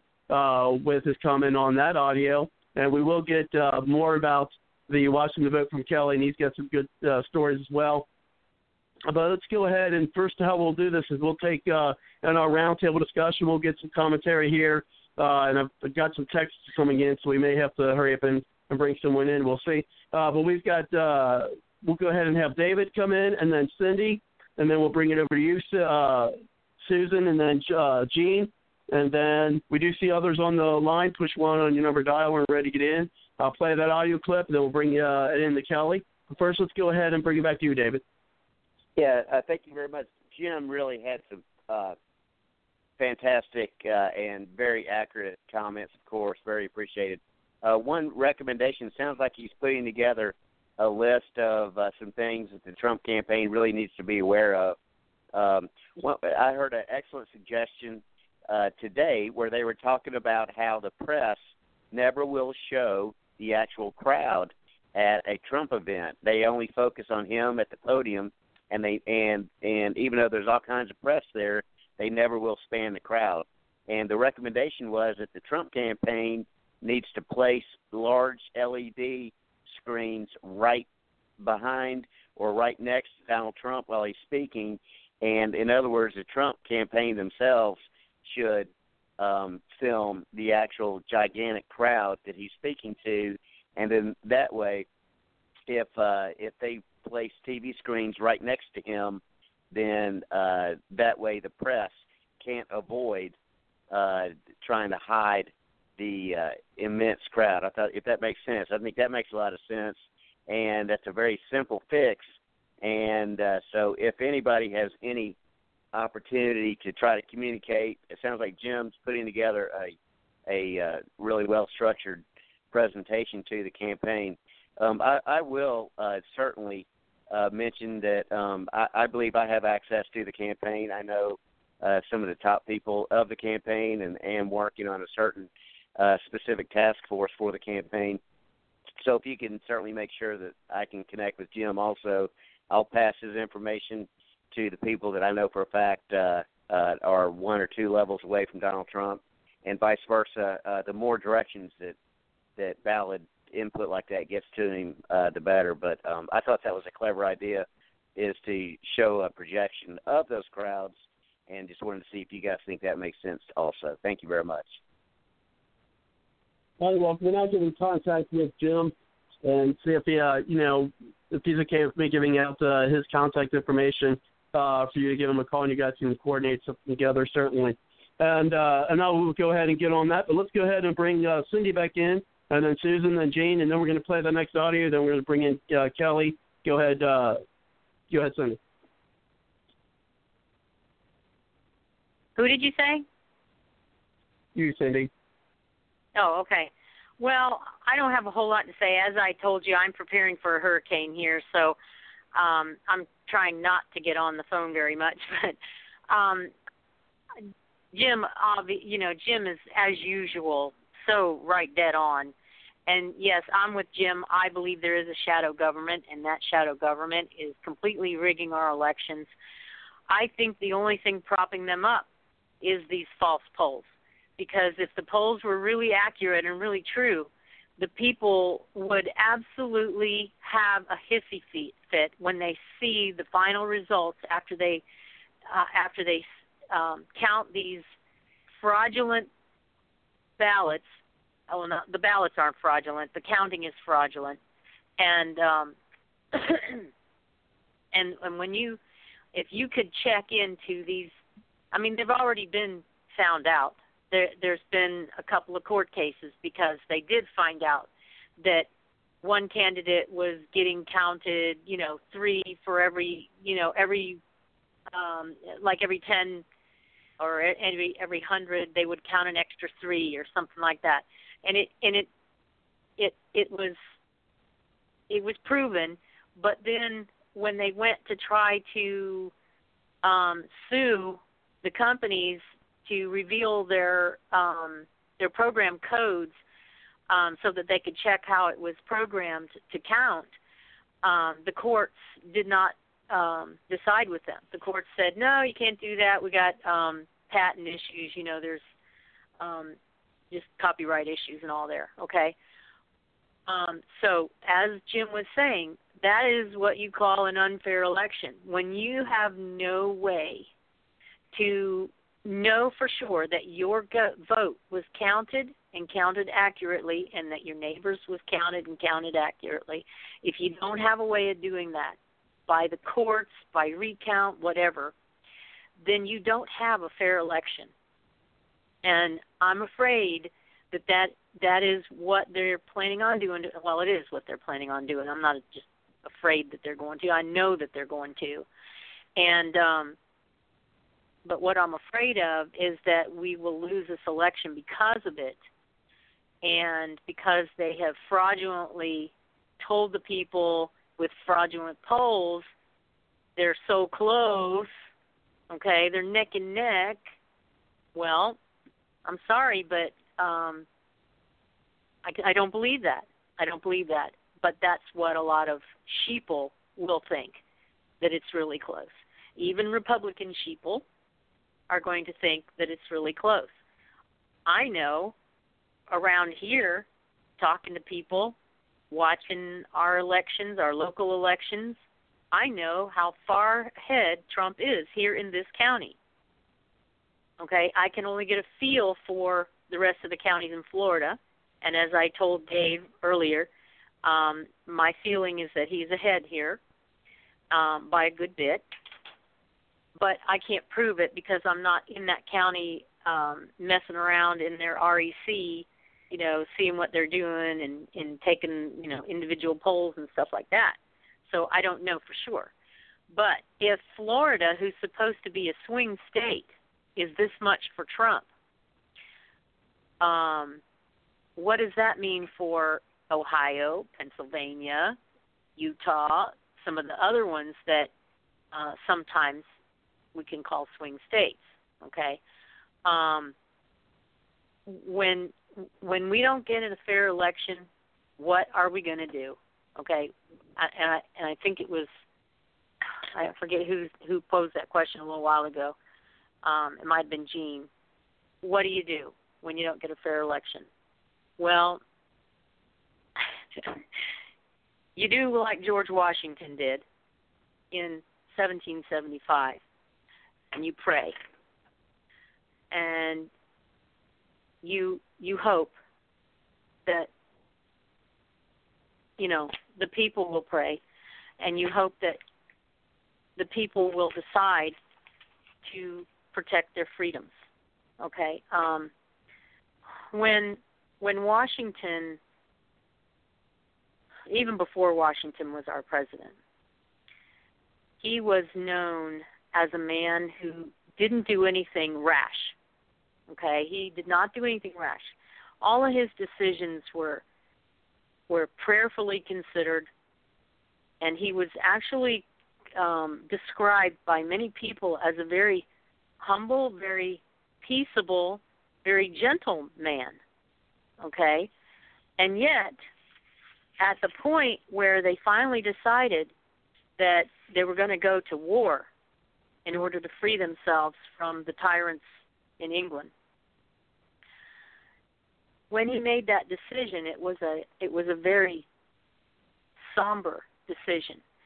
And and what we need to do, what we're facing, is a very somber decision if this doesn't come over right.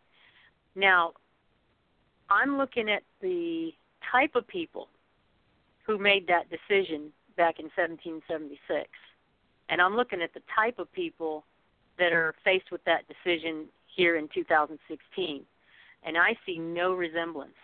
I see a very small minority of people who have been brought up tough enough to actually survive a revolution I, or actually um, decide to have a revolution. Um, and there and, and as Jim stated, if we get another four years of this kind of governance that we've had in the last eight years, actually in the last uh, ten years, okay, if we have another four years of that, there won't be a constitutional way to stop it or change it or reverse it.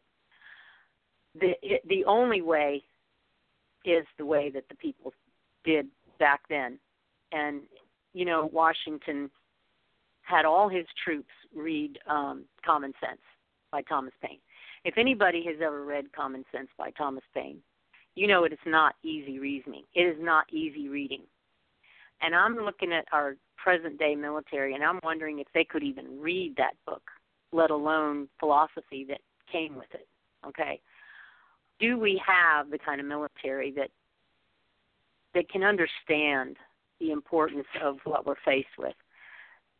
Do do we have a military that thinks on its feet, or are they just rotely obeying whatever their uh, Obama appointed generals, lieutenants, captains are are asking them to do. Okay.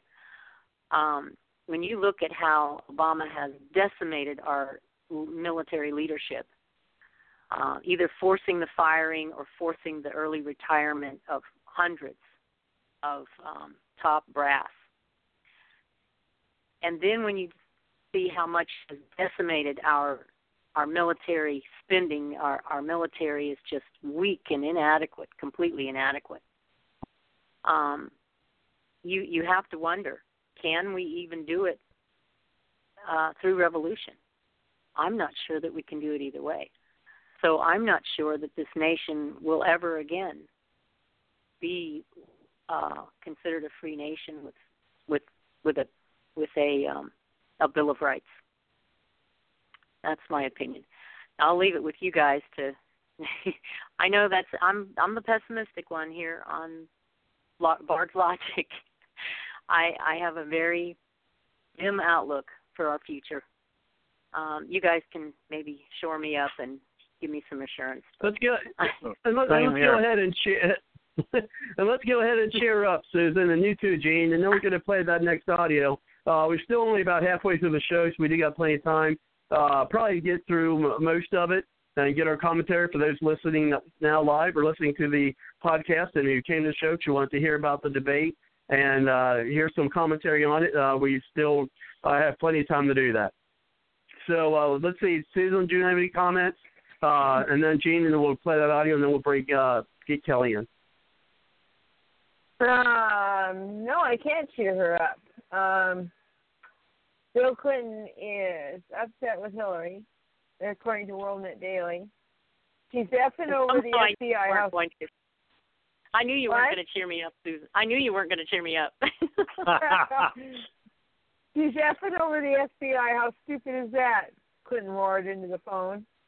He had learned about Hillary and uh and this, you know, the she was cracking jokes about the scandal election. And uh she said, I love Snapchat. Those messages disappear by themselves. But Bill wasn't laughing, according to the 20 something intern who says she witnessed the troubled former president. Uh, the ex-president maintains close relationships with young library interns, flirting with them, inviting them up to his penthouse at the library for wine and massages. She said he fantasizes about hosting naked pool parties on the roof of the library. Well, I don't think that'll cheer Cindy up either. Might cheer me up. No, I'm kidding. Not cheer. Let's put massages. Oh, it's not Bard's Logic after dark yet. Go ahead. Okay, so anyway, she said it's exciting to touch him that way. But anyway, she was doing that, and uh, the woman couldn't understand. She said, "Well, I'm on Snapchat. Everybody is." So he made another phone call, and that's when he said, "She's effing over the FBI, and you and I need to talk." The man who arrived was one of Clinton's oldest trusted advisors, and they had some wine together. And he advised him to um, to get help uh, because he he read him a list of indictments, and um, uh, she needed to obtain some discovery to figure out where the probe was headed. Uh, it will blindside you, the advisor said. And there's a problem with their campaign. Bill has to have it has to be a major component for it to work. But the problem was Bill and Hillary are getting further and further apart. When he talks to her about policy and politics, she rolls her eyes and checks messages on her BlackBerry. Gee, that eye rolling seems to be quite familiar on that comment about her. She doesn't like how Bill is treated like a rock star, and she has to work hard to create enthusiasm. Bill walks in a room, and men light up in his presence, women swoon. They do. Okay. but Hillary but Hillary has to scream to get attention. I guess I would be surprised if men swooned over Hillary.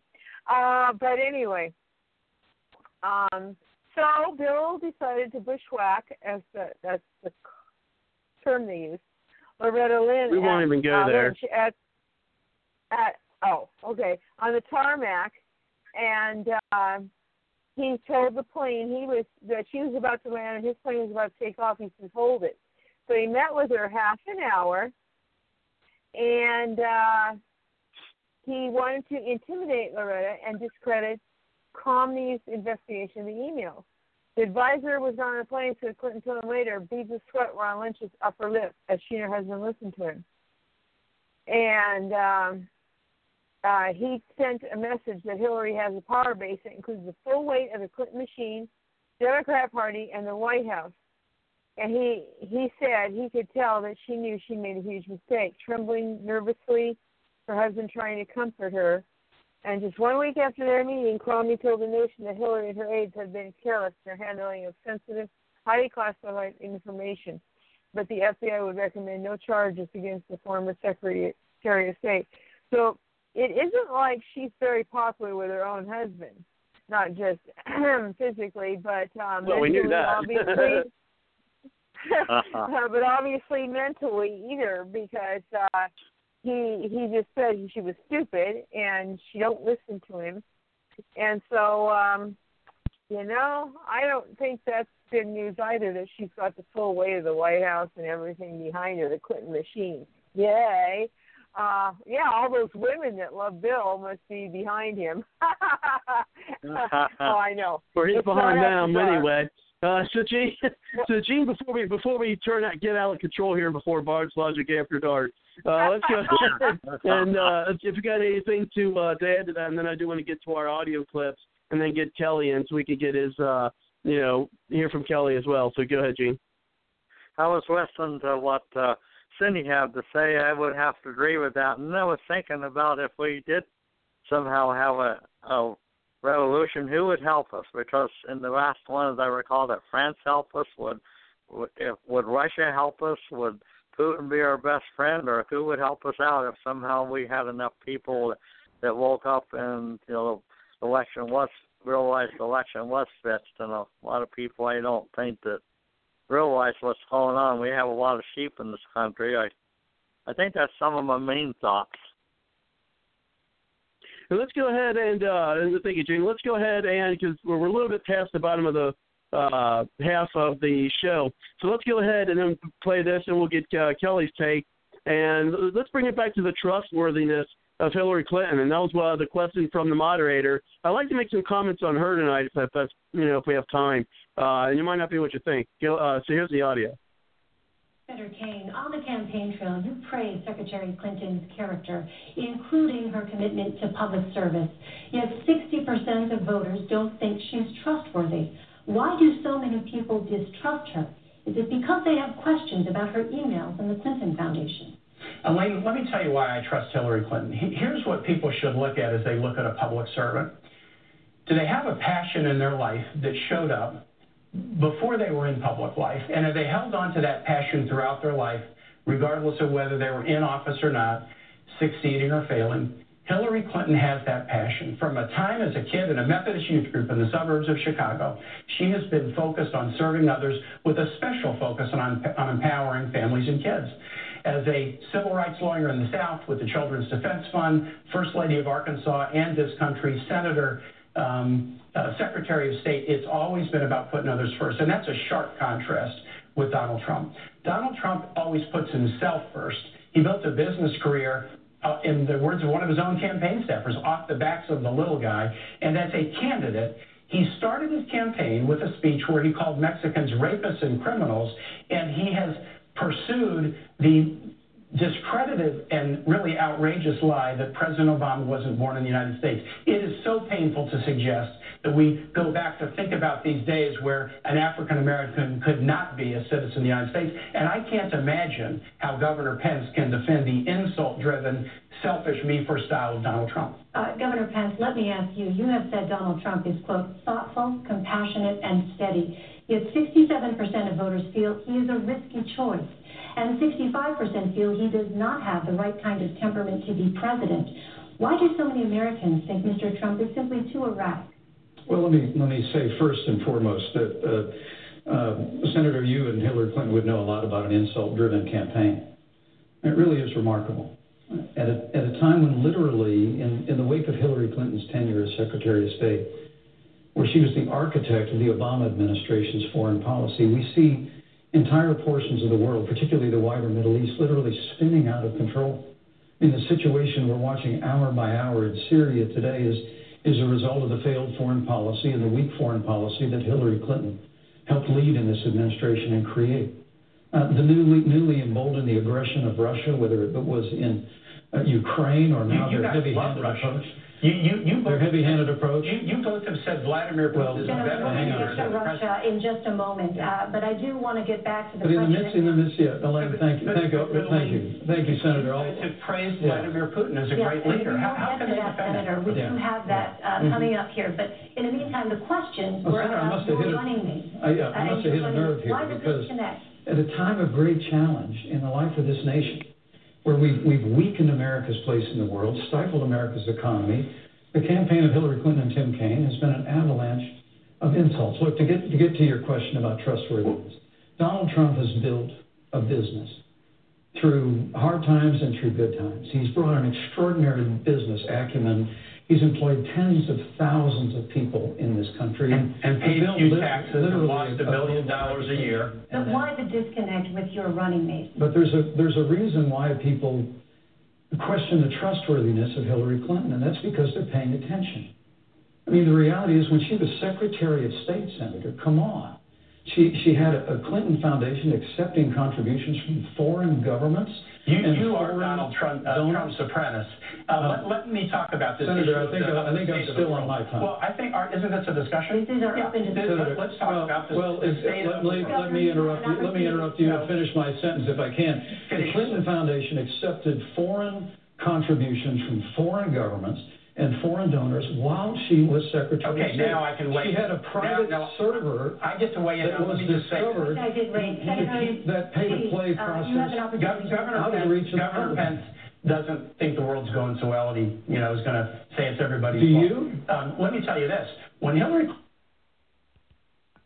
I like when Pence said, I like when Pence said, uh, he said, you know, oh, he, he don't think the world's going too well, and and the Pence like, but do you? And of course, you've seen there was a perfect example of Kaine just continually interrupting Pence when he was trying to talk. Uh, you know, so and, and I found some of the, uh, you know, some of the things fascinating. Uh, but we'll get uh, Kelly's take uh, on that, and I want to uh, get yours as well. Uh, so let's go Just ahead and bring in Kelly. Kelly, thank you very much. Be- Wait, before Kelly, wait, wait, wait, wait. Just noticed how he tried to keep they as soon as he started talking about that money coming in, that foreign money coming in, they immediately both of them started interrupting him. He gets them back Yeah. on point again, and again they interrupt him. Just notice that. Go ahead, Kelly. Kelly, you are Hello. on. Uh, thank you for your patience. Welcome to the show. Well, thank you, Robert. Hey, uh, I had an amazing uh, discovery about the ocean recently. Uh oh, here that, comes Kelly? another one. Here comes another one. Well, you know, uh, the swordfish has uh, no na- natural enemies except one. You know, the amazing, powerful, glorious swordfish. The sharks don't bother them. The orcas or killer whales don't bother them. But there is great fear the swordfish has of another fish, the mighty penfish. Oh. Yeah, the pen is mightier than the sword. Okay. Anyway, oh, Cindy, you nailed me right away. Oh, here comes another one. Yeah, Uh, I I heard I heard it coming. I smelled it. well, when I open my mouth, is that how when you? okay. anyway, all right. So, um, Well, they, uh, Dorn, I just wanted to make a, a comment on that. And remember, folks, we should be real quick. We should trust, and according to Kaine, uh, oh, I'm sorry, Tim Kaine, we need to trust Hillary Clinton because she's passionate. Go ahead, Kelly. Yeah, we should trust. You know, if it comes down to guns, I'm in the corner, guns at my head, Hillary or Trump, I'd say, well, let me think about this.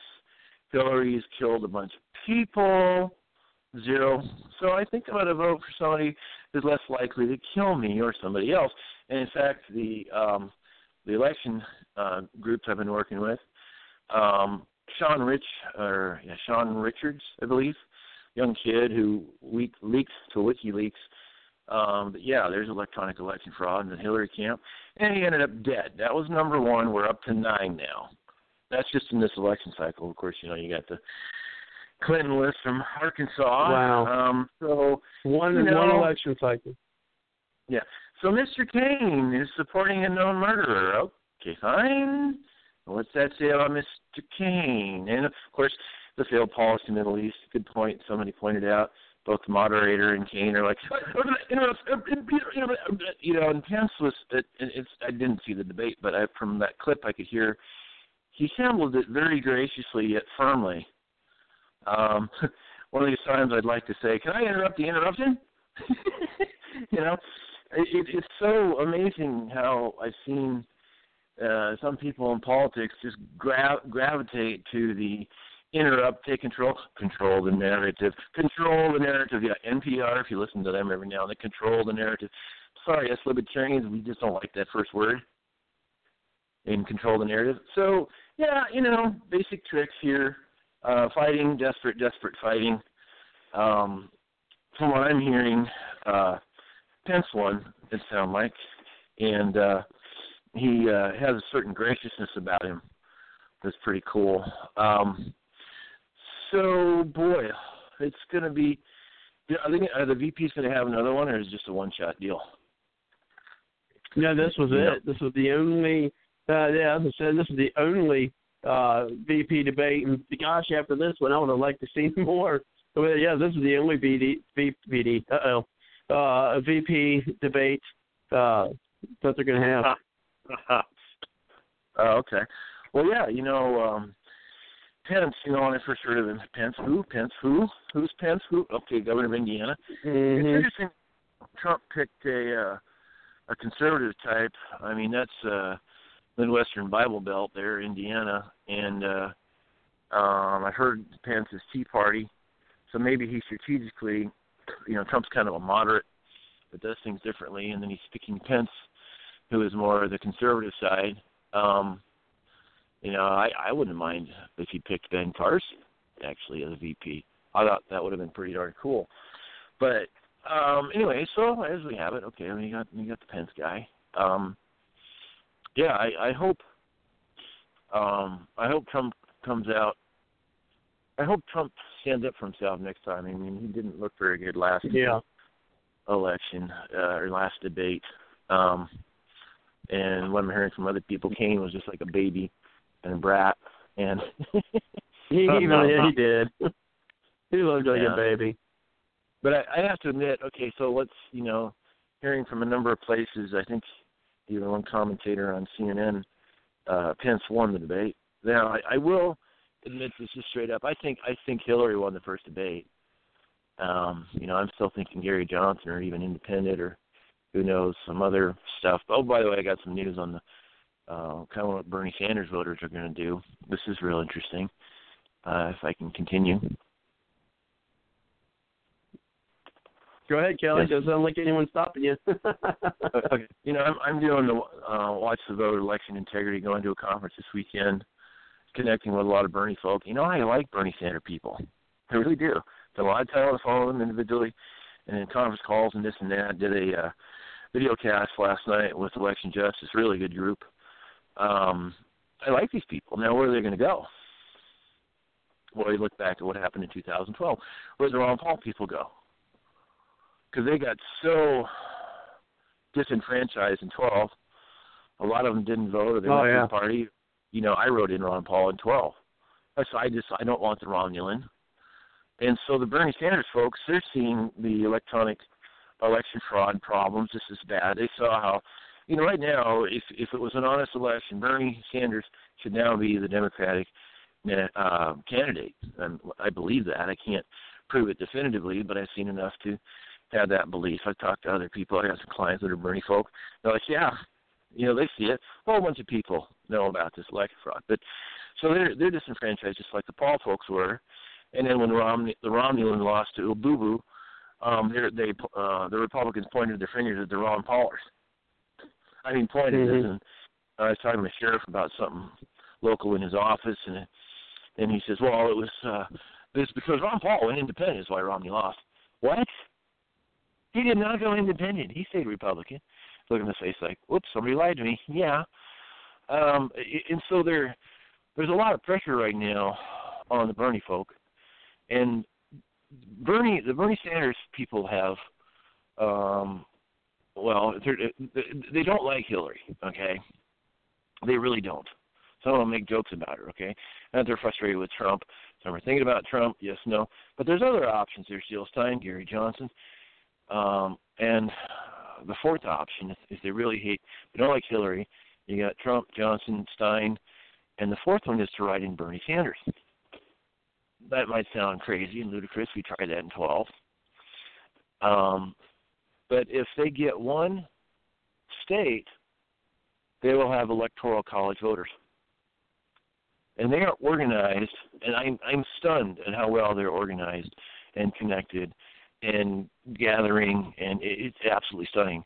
They might actually get one state, which would be a unique anomaly in the last, I'd say, 50 years, where the R's and D's dominate. Yeah, but it's it's really an interesting scenario. Of course, they're, going to have to be careful of that because a vote for, um, well, a vote for Johnson Stein or writing with Bernie Sanders is, is a vote taken away from Hillary. Um, it's it's an interesting thing, but if Hillary all of a sudden, I mean, the scenario could come out to this: if Hillary has another collapse and she resigns after you know after the election, and it was a close race, and you've got the electoral colleges neck and neck, plus a third group of electors, and somehow uh, Trump gets assassinated, or some people are claiming they might be taking him down somehow. I don't know how. All of a sudden, you know, you got all these electoral college people with an exclusive electoral group from one state. Now, it could go to Congress, or the Electoral College can meet under the circumstances and say, well, there's nobody else eligible. Because Trump's out, Hillary's out, Bernie Sanders does have uh, people from Electoral College.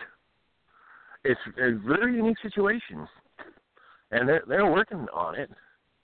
And of course, they're getting um, flack. I was talking to one lady last night, late, and and they're they're getting flack if if because they're not going to vote for Hillary. They're getting pressured. They're getting manipulated. Um, just like back in 12. Well, you got to vote for Romney because we don't want Obama. Look, Romney lost the election himself by doing this crap to Ron Paul. Mm-hmm. Yeah, the GOP. Yeah. Yeah. Yeah, what they did. Out. Yeah. Yeah. And if you look at it, 2012 and now, it looks like the same playbook. It's pretty spooky. Um, oh, but luckily for us with election fraud, some European organization that's kind of UN backed is going to help us with our election somehow. Yeah. Thank you. Who asked? Oh, wait a minute. Might that have been a Secretary of State several years ago, and this was set up clandestinely? Who was Secretary of State a few years ago? I'm trying to remember her name. Hangs out with uh, that Billy Boy. Um, yeah, that guy that says chocolate covered cherries. Um, or it depends upon what is is. I, I don't know that for a fact, but I I wouldn't be surprised if the Secretary of State back then just conveniently was setting stuff up on the side. So some electronic uh, company that helped watch the vote in America. Yeah, just uh interesting coincidence here. Anyway, it's only suspicion right now, but I, if I found out, oh, what do you know? I'm not surprised. So yeah, it's, it's bizarre thing. We can talk about election fraud. What we can do, by the way, I'll watch the vote. Um, USA.com, watch the vote. USA.com. We've got the strategy for getting to a grand jury in other states. It's got about six hours writing. It's about four pages, four and a half pages, but uh, it explains some things. And then here's how you can do it. The key to get through the gatekeepers of your county district attorney is gather. Uh, well, number one, get the evidence. Number two, write the petition. Number three, you and about 15, 20 friends go knock on the district attorney's door. Hello, district attorney. Uh, I want to get in front of the grand jury. Here's my petition. And by the way, here is Susie Johnson from the local press. She's here to see if you're going to let the right of petition be exercised so that this gentleman gets in front of the grand jury. Where are you going? By the way, I've been before a grand jury. I think I told you guys that. How'd that happen? I asked. What do you know? Uh, but in other states, it's a lot different from California. But the, if you want something to do expediently after the elections, if things are all awry, just look that up on uh, probably Grand Jury Power um, other locations on the uh, WatchTheVoteUSA.com website. Um, and election justice too. They like they're little little well they're they're nonpartisan, but they're definitely Bernie. But um, they posted that too. So it's beautiful to see the left, the right, the upside down coming together to have an honest election. And what can we do about it? The, the Bernie folk, I mean, they're just amazing because they got so many other ideas how to how to watch the vote, how to check the vote. There's a conference this weekend again in California. It's it's absolutely stunning. Um, so maybe we'll have an honest election. Um, yeah, I just Jim said a, a big mouthful, but we do have to get rid of these electronic systems and replace them with something else. So we, you know, my prediction, you know, like it or not, Trump's going to win if it's an honest election. Um, unless something big, he says something uberly stupid in the next 33 days. But if it's an honest vote, if it's not an honest vote, what in the world do we do then? How much chaos, pandemonium? I it's it could be a just a disaster if we're not. And, not and, having, that's, and that's definitely going to be uh that that's a, definitely going to be a program for gosh I can't believe only 35 more days. That's only maybe three, possibly four shows unless we do some special editions. Uh, but we do see it's almost the top of the hour, which means we are almost in uh, Bard's Logic uh, After Dark. It's what we lovingly call it, but it is uh, technically the extended period.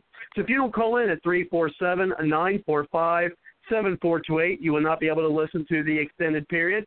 You will need to do that within the next three minutes in order to get in.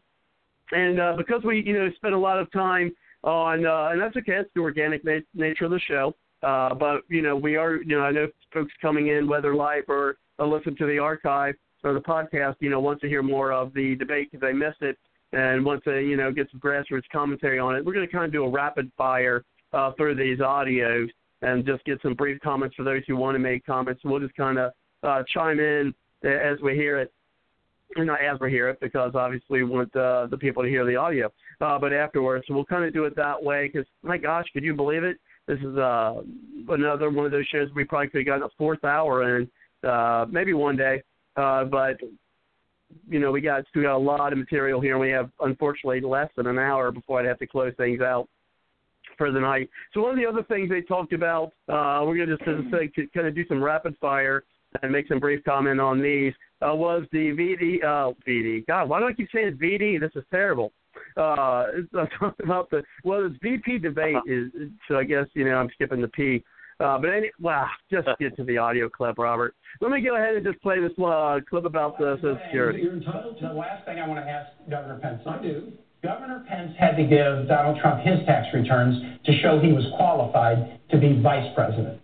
Donald Trump must give the American public his tax returns to show that he's qualified to be president, and he's breaking his promise. Elaine, I have to respond to this. You get I mean, very Yeah, little time. I'll, I'll be, I'll be, I'll be very respectful. Look, Donald Trump has filed over 100 pages of financial disclosure, which is what the law requires. But he said he the would release American people can review that, and he's going, Senator, All right, he's gentlemen, going to release I the need to tax ask you returns when the audit Social is Security. over. Richard, Richard Nixon released tax returns when he was They're under gonna audit. raise your taxes. Gentlemen, We're If gonna you cut your can't meet taxes. the Nixon the people standard, at home cannot people ought to have understand some- either one of you when you speak over each other. I would please ask you to wait until it is that the other is finished. All right, we're Senator having fun up here. On the issue of Social Security, in 18 years, when the Social Security trust funds run out of money, you'll be 76. The Committee for a Responsible Federal Budget estimates your benefits could be cut by as much as $7,500 per year. What would your administration do to prevent this cut? First, we're going to protect Social Security, which was one of the greatest programs that the American government has ever done. It happened at a time when you would work your whole life, your whole life, raising your kids, working, being a little league coach or a Sunday school teacher, and then you would retire into poverty. And Social Security has enabled people to retire with dignity and overwhelmingly not be in poverty. We have to keep it solvent, and we will keep it solvent. And we'll look for strategies like adjusting the payroll tax cap upward in order to do that. Here's what Hillary and I will not do, and I want to make this very plain. We will never, ever engage in a risky scheme to privatize Social Security. Donald Trump wrote a book and he said Social Security is a Ponzi scheme and privatization would be good for all of us. And when Congressman Pence was in Congress, he was the chief cheerleader for the privatization of Social Security. Even after President Bush stopped pushing for it, Governor, uh, Congressman Pence kept pushing for it. We're going to stand up against efforts to privatize Social Security, and we'll look for ways to keep it solvent going forward, focusing primarily on the payroll tax cap. Governor Pence I'll give you an opportunity to respond. Well, uh, thanks, Elaine. Uh, there they go again. Okay. Don, all Donald, Trump, all Donald Trump and I have said about Social Security is we're going to meet our obligations to our seniors. That's it. Go read the book. We've said we're going to meet the obligations of Medicare.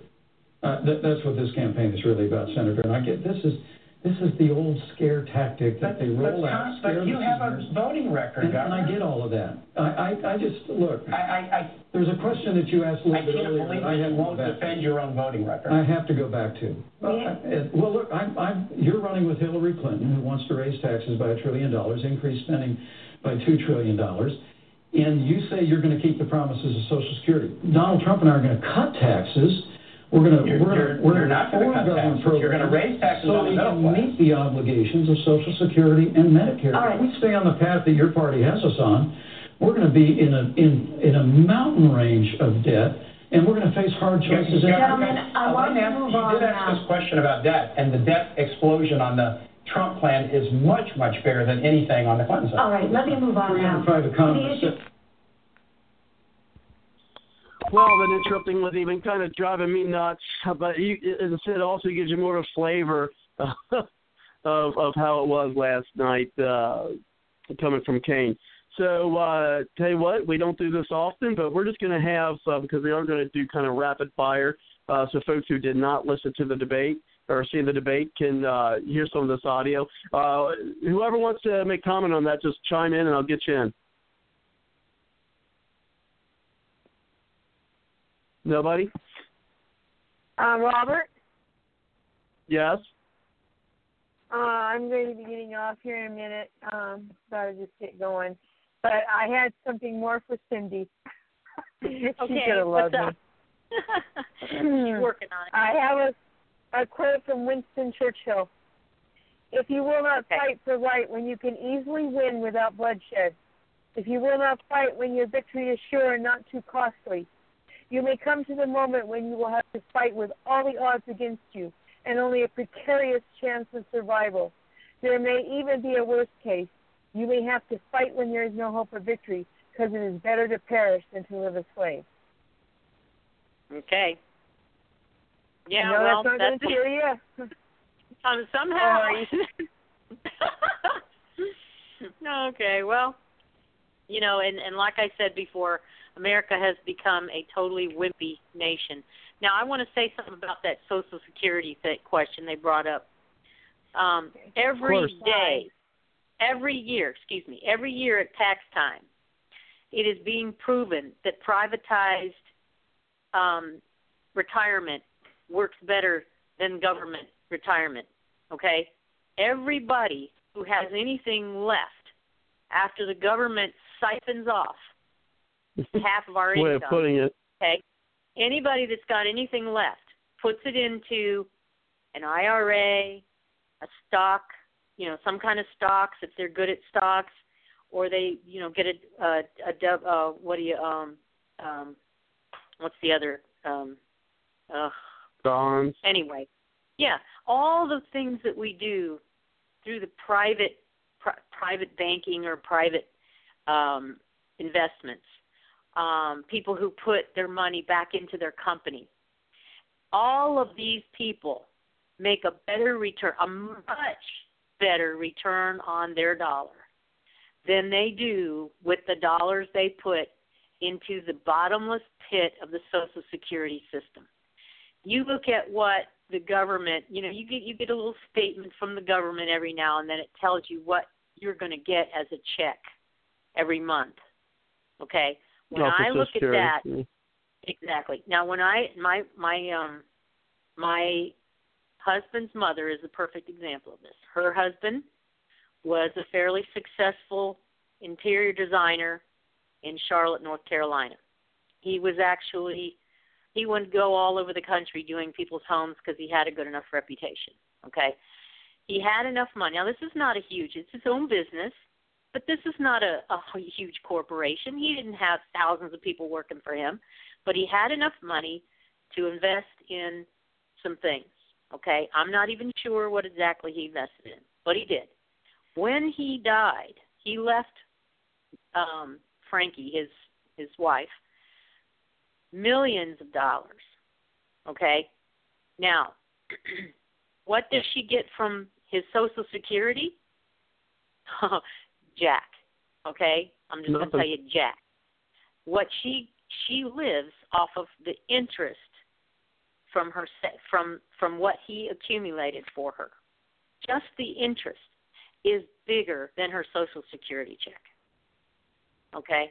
That is a perfect testimony to how much more successful we would be if we had privatized retirement.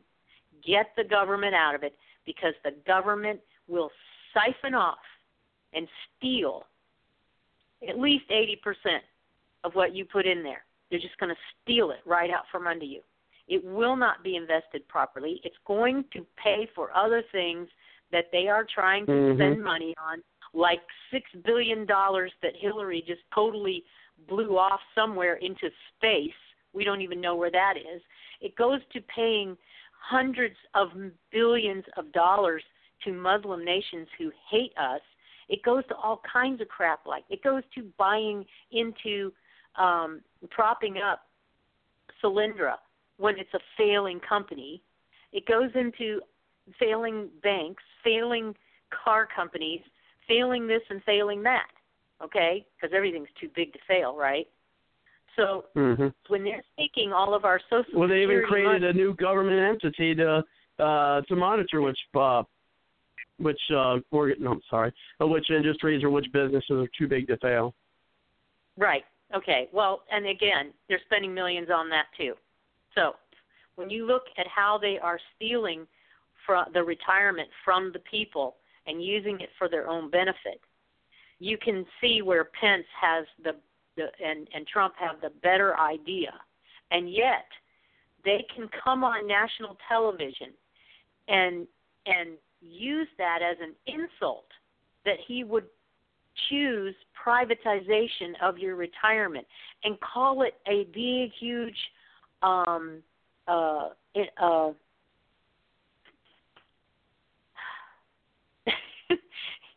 it's a big risk, okay? It's a huge risk to go into privatized.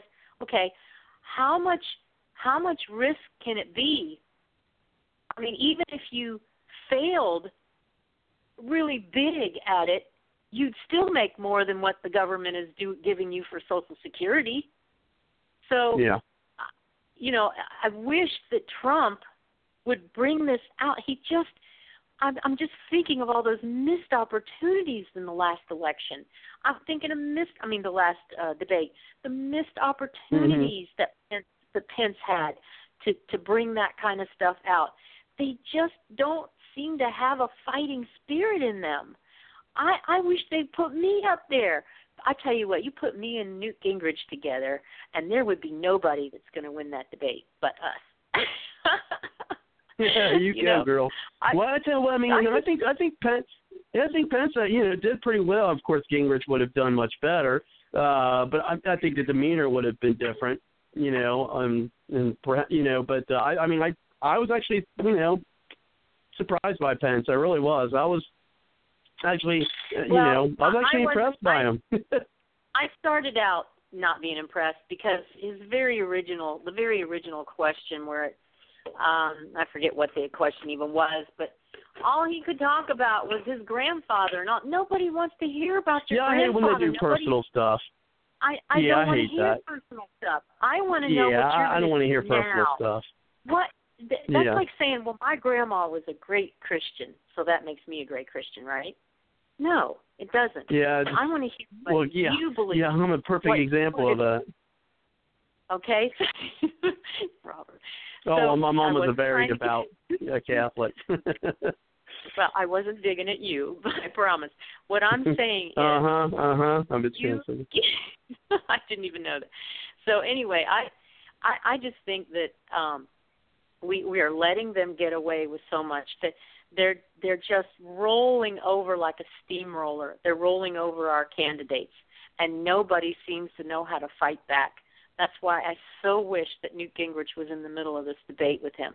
And he's all like, Mhm. okay, well, I'm sure, you know, because when he started listing his qualifications for vice president, one of the the top uh, qualifications was that he could become president if anything happened to Donald Trump. Well, okay, so why? What you're gonna you're gonna leave Newt Gingrich off of that because he might be too old? Um, he's not stumbling and falling all over the place anywhere. I don't think he doesn't need a a, a radio transmitter in his ear so that someone can talk to him and tell him what to say. He's not passing out from um seizures. He, He, yeah, he he he doesn't have he never had to spend a, a week before his debate uh resting. Um you know, and she's doing Newt it again. Gingrich could have been Newt Gingrich could have been a, a much better president. He was in very good health, and he could have been a much better president and and stayed around longer than Hillary Clinton. So I, Oh, yeah. you know, this this age thing and all- everything, I don't buy it. They just know they know that Newt Gingrich would have been one of the best things that could have happened to us, and they didn't Oh, want yeah. that, and they- they didn't allow it. But anyway, No. and no, I know, agree with I- that. Here, here's here's um Donald Trump, and he's got Reince Priebus coaching him for a debate. Are you kidding me? Are you kidding me?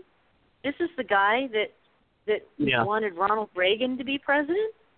You know, uh, this is the guy who taught Ronald Reagan how to debate, so that some nobody from Kenya could beat him in a debate. I mean, why why does Reince Priebus have two seconds to spend with Trump? Trump should, yeah, no Trump, doubt. Trump should stay as Trump should stay as far away from Priebus as he possibly can. Rove, Mhm. Priebus, um, any of those guys, you you stay away from those jerks. They don't know what the heck they're doing. But he's here. He is giving them. I mean, it's like Romney all over again. I don't know. I'm really losing Yeah, faith. the, well, the first the, the first debate was Romney. Yeah, the first debate I called Romney-esque. Uh, and, and Yeah, speaking of, let's go was. ahead and yeah, let's yeah, it was Romney-esque. Let's Hey, go ahead and get uh, to another. Yeah. Robert, I'm going to also have to to go off. Um, so I just want to say goodbye to everybody and have a great conversation. Okay, guys. Okay. Well, I appreciate it. So it looks like uh, all the girls are gone, and and and David had to. All the girls are gone now, and so guys, we can really go at uh, the Bard's Logic After Dark. Just kidding, uh, audience. Uh, but anyway, so uh, we do have uh, some other folks on the line. If you'd like to chime in, just push that one on your number dial. As I said, we just got uh, the guys in here. Uh, David had to uh, make an exit as well, so we'll we'll be hearing again from him, I'm sure. Uh, I'll be talking to him uh, off the air as well, and uh, hopefully we could get some some things working together uh, with folks. I really need to get a but just a, a you know maybe a Rolodex of sorts uh, with with everybody's contact information. I know there's uh, been a couple people like, oh, give me contact with so and so, and you know I haven't been as uh, successful at doing that as I'd like. Um, so definitely, folks, uh, give me that to work on and and uh, bear with me. And if, if I don't remember uh, to get you contacted with somebody that you've been wanting to uh, get in contact with, uh, just send me a message on the Bard's Logic contact page by going to www.bardslogicpoliticaltalk.com and send me an email through the contact page saying, uh, Robert, you said you're going to give me some contact information, uh, information for so and so as we talked in the show. Kind of a little reminder to me, and, and I'll get that going for you. So let's go ahead and get to one of the other uh, topics. I'm probably going to end up skipping a few uh, of the audios that I had and just go to what I thought uh, was, you know, important for us to hear. Uh, and let's go, and that's going to bring us to the next clip, uh, which is going to be uh, about North Korea. So let's go ahead and play that. Korea, Iran, and the threat of nuclear weapons. Mm-hmm. North Korea recently conducted its fifth and most powerful nuclear test. Right. What specific steps would you take to prevent North Korea from developing a nuclear armed missile capable of reaching the United States? Governor Pence. Well, first we, we need to we need to make a commitment to rebuild our military, including modernizing our nuclear forces. And and we also need we also need an effective American diplomacy that will marshal uh, the resources of nations in the Asian Pacific Rim to put pressure on North Korea, on Kim Jong Un, to abandon his nuclear ambitions. It has to remain the policy of the United States of America, the denuclearization of the Korean Peninsula. Plain and simple. And when Donald Trump is president of the United States, we're we're we're not going to have the uh, the kind of, of posture in the world that has Russia invading uh, Crimea and Ukraine, that has the Chinese building new islands in the South China Sea, that has literally the world, including North Korea, flouting American power. We're we're going to we're going to go back to the days of peace through strength. But I have to I have to tell you that that. Uh, all this talk about tax returns, and I get it. You know, you want to keep bringing that up. It must have must have and so well some focus group. Uh, but here, Hillary Clinton and her husband set up a private foundation called the Clinton Foundation. While she was Secretary of State, the Clinton Foundation accepted tens of millions of dollars from foreign governments and foreign donors. Now, now you all need to know out there. This is this is basic stuff. Foreign donors and certainly foreign governments cannot participate in the American political process. They cannot make financial contributions. But the Clintons figured out a way to create a foundation where foreign governments and foreign donors could donate millions of dollars. And then we found, thanks to the good work of the Associated Press, that more than half of her private meetings when she was Secretary of State were given to major donors of the Clinton Foundation. When you talk about that, all these all these baseless rumors about Russia and the rest, Hillary Clinton, what, you asked the trustworthy question at the very beginning. The reason American people don't trust Hillary Clinton is because they are looking at the pay-to-play politics that she operated with the Clinton Foundation through a private please. server while she's Secretary of State. Up, and they're saying enough is enough. Senator King. I'm going to talk about the foundation, then I'll talk about North Korea. So, on the foundation, I am glad to talk about the foundation. The Clinton Foundation is one of the highest rated charities in the world. It provides AIDS drugs to about 11.5 million people. It helps Americans deal with opioid overdoses. It gets higher rankings for its charity than the American Red Cross does. The Clinton Foundation does an awful lot of good work. Hillary Clinton, as Secretary of State, took no action to benefit the foundation. The State Department did an investigation, and they concluded that everything Hillary Clinton did as Secretary of State was completely in the interests of the United States. So the foundation does good work, and Hillary Clinton, as Secretary of State, acted in the interest of the United States. But let's compare this now with the Trump Organization and the Trump Foundation. The Trump Organization is an octopus like organization with tentacles all over the world whose conflict of interest. Yeah, blah, blah, blah. Just same old, same old from Kaine. Uh, and so what we're going to do is uh, bring it over to, to the gentleman here. Uh, you know, I'm trying to look for some uh, facts uh, fact checking here on the uh, Clinton Foundation. Uh, now, one of the things um, that we have here is we're talking about the pay to play, and I think what they're doing a lot of, uh, what they did a lot of times in the debate, is to bring up subjects that were not brought up. And I, I mentioned earlier tonight I was going to mention about the moderator. I think she did better than the first pre, uh, presidential one, to be honest. I think I, I don't think she was as biased. Uh, not as I didn't say there wasn't any, uh, but I, I don't think she was you know as biased as the first one. Uh, I don't you know she did ask some questions that, frankly, the first guy uh, he didn't ask, and and frankly Trump didn't even bring up. So I think uh, Pence made sure. I mean, she might even made sure it was brought up just to because people want to hear about it. You know, people talk about why weren't these questions asked in the debate. So maybe she thought, yeah, I'm going to go do, ahead and do it. And what she didn't bring up, I think Pence brought up uh, for himself what what Trump didn't say. Uh, I think that was you know purposeful, at least on Pence's part, uh, to do that. You know, that's and that's a big you know a big point with the you know that they're, they're making out there, and then one of one is to of course forget is that uh, pay to play uh, that's I think affecting the you know the poll numbers for for Hillary. Uh, what about uh, you, Gene or Kelly? Do you have any comments on that? Okay, well, what I'm going to do is uh, go ahead and Uh, so we're going to do some, some time. Yes. I, I'm going to I'm going to call it a night as well. Okay, well, I appreciate it uh, uh, for coming in. Thank you very much, Gene. And so uh, we'll go ahead and uh, welcome you to come back uh, next week. And so what we'll do, and uh, thank you very much for your input, Gene. It's always welcome. And so what we'll do is Okay. we'll play uh, this. This. Yeah. You have a good night. Good night.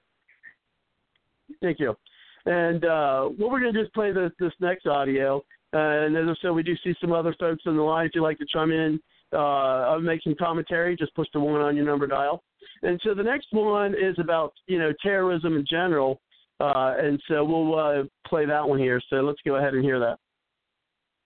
shift now to the threat of terrorism. Do you think the world today is a safer or more dangerous place than it was eight years ago?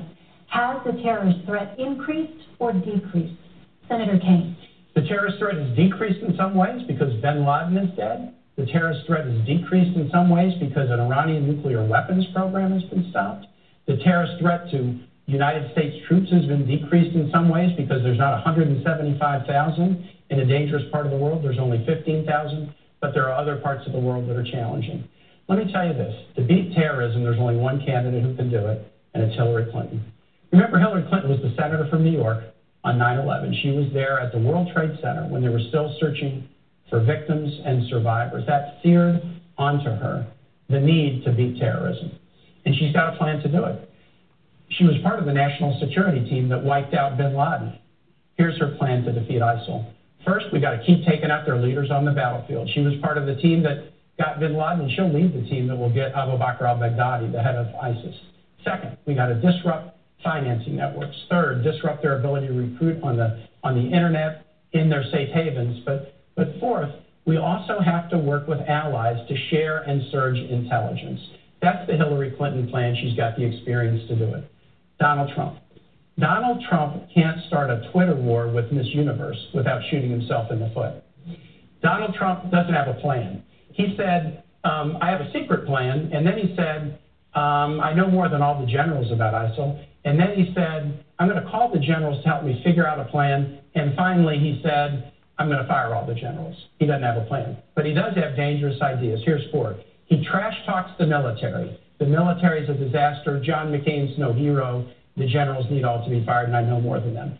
He wants to tear up alliances. NATO is obsolete and will only work together with Israel if they pay big league. Third, he loves dictators. He's got kind of a personal Mount Rushmore. Vladimir Putin, Kim Jong Un, Muammar Gaddafi, and Saddam Hussein. And last and most dangerously, Donald Trump believes Donald Trump believes that the world will be safer if more nations have nuclear weapons. He said Saudi Arabia should get them, Japan should get them, Korea should get them. And when he, when he was confronted with this and told, wait a minute, terrorists could get those, proliferation could lead to nuclear war. Here's what Donald Trump said, and I quote Go ahead, folks, enjoy yourselves. I'd love to hear Governor Pence tell me what's so enjoyable or comical about nuclear war. Governor Pence. Did you work on that one a long time? Because that had a lot of really creative lines in it. Well, I'm going to Uh, see if you can look- defend any of it. Look, I can defend. I, I, I can, uh, I can make very clear to the American people. After traveling millions of miles as our Secretary of State, after being the architect of the foreign policy of this administration, America is less safe today than it was uh, the day that Barack Obama became president of the United States. It's absolutely inarguable. Uh, we've weakened America's place in the world. Uh, it's been a combination of factors, but mostly it's been a lack of leadership. I mean, I, I will give you, and I, I, I I was in Washington, D.C. on, on 9 11. I saw the clouds uh, of smoke rise from the Pentagon. I was in Virginia, where the Pentagon. I know you were. Mhm. Uh, we all lived through that day as a nation. It was heartbreaking. Uh, and I, I want to give this president uh, credit uh, for bringing um, Osama bin Laden to justice. But the truth is, Osama bin Laden led Al Qaeda. Our primary threat today is ISIS. And because Hillary Clinton failed to renegotiate a status of forces agreement uh, that would have allowed some American combat troops to remain in Iraq and secure the hard fought gains the American soldier had won, by 2009. ISIS was able to be literally conjured up out of the desert, and it's overrun vast areas that the, American soldier had won in Operation Iraqi Freedom. My heart breaks for the likes of Lance Corporal Scott Zubowski. He fell in Fallujah in 2005. He fought hard through some of the most difficult days in Operation Iraqi Freedom, and he paid the ultimate sacrifice to defend our freedom and secure that nation. And that nation was secured in 2009. But because Hillary Clinton and Barack Obama failed to provide a status of forces agreement and leave sufficient troops in there, we are back at war. The president just ordered more troops on the ground. We are back at war in Iraq. And, and Scott Zubowski, whose mom would always come to Memorial Day events in New Castle, Indiana to see me, and I'd always give her a hug and tell her we're never going to forget our son, and we never will. Scott Zubowski and the sacrifices the American soldier made were squandered in Iraq because this administration created a vacuum in which ISIS was able to grow. And a reference to that Iranian deal, the Iranian deal that Hillary Clinton initiated, $150 billion stopping to the radical mullahs in Iran. You didn't stop the nuclear weapons yes, we program. Did. You, you even the Israeli you military essentially guaranteed that Iran will someday become a nuclear power because there's no limitations once the period of time of the treaty comes off. Governor Pence, Mr. Trump has proposed extreme vetting of immigrants from parts of the world that export terrorism, but that does not address many of the recent terrorist attacks in the. That was a different topic. I didn't cover that one because uh, we've you know, kind of heard that all before. And so, I mean, it's obvious. I mean, it's obvious we are not safer now uh, since you know since before Obama taken taken office. I mean, think about 9/11. Think how many years after 9/11 that we didn't have any bombings. I mean, did we have all these bombings in the streets? I mean, even throughout almost the entire uh, Bush's campaign. Do, do, do you remember Kelly? Uh, any other attacks that we've had through the rest of the uh, uh, Bush administration here on the home soil, whether it was domestic as uh, Kaine, you know, as later on, you know, Kaine was uh, trying to say, and, uh, and what the moderator was saying earlier, like, well, in the question that I decided not to cover, is that we didn't we didn't have these homegrown uh, terrorists uh, and, and bombings and shootings. We didn't have that. You didn't and really, really. I mean, you heard some, you know, across seas, but certainly not in Germany, certainly not in France. So these didn't happen until you know during the Bush administration. I mean, sorry, the Obama administration. So certainly, not only the U- the U.S. is not as safe, you know, the the rest of the world isn't as well. I mean, during Bush's, you know, when he was in office, and Dick Cheney, you know, we had Donald Rumsfeld. I mean, did Russia go over and, and you know, and take over the no? That that happened during the, the Obama administration, and it's going to be more so I believe, in the you know if we were to have uh, the Hillary Clinton, Bill Clinton, I'm just kidding, but Hillary Clinton administration, or Kaine well, if, if her health uh, is not going to be able to stand up, literally. Yeah, well, let me uh, let me apologize because I guess maybe I'm apologizing to myself here. I have taken peace for granted I have taken peace for granted simply um, now that you bring that up that during the George W. Bush years, which I'm not a fan of George W. Bush, but um, yeah, peace. Peace broke out in this country and has broken out for how many decades? Um, I mean, okay, World War II, we had an invasion where the Japanese went into the Aleutian Islands. Um, before that, of course, Pearl Harbor. But before that was what, oh, 1812, uh, when the British tried to retake uh, the states. Um, we have had, well, of course, there was 9/11, but you know, it's arguable who did that, and we'll soon find out because Congress has has vetoed Obama's no, where uh, Congress says yes, American citizens can go ahead and sue other nations. Um, which is a very stunning first time in Obama's um, right mm-hmm. been a veto overriding him. But that that was that was um, what am I saying here? I'm saying we have enjoyed peace for an awful long time. I have taken it for granted, and it's not good. But at least it's been there. And yeah, George W. Bush after 9/11, nothing really happened. Um, you know, that I'm aware of. So, wow, what's going on here? Um, I, I just I'm having a hard time believing that the uh, Clinton administration would actually keep us safe. I, I, I'm sorry, I just a terribly hard time believing that. Um, I, I think Trump Trump's the kind of guy. I think he's going to get stuff done that needs to get done.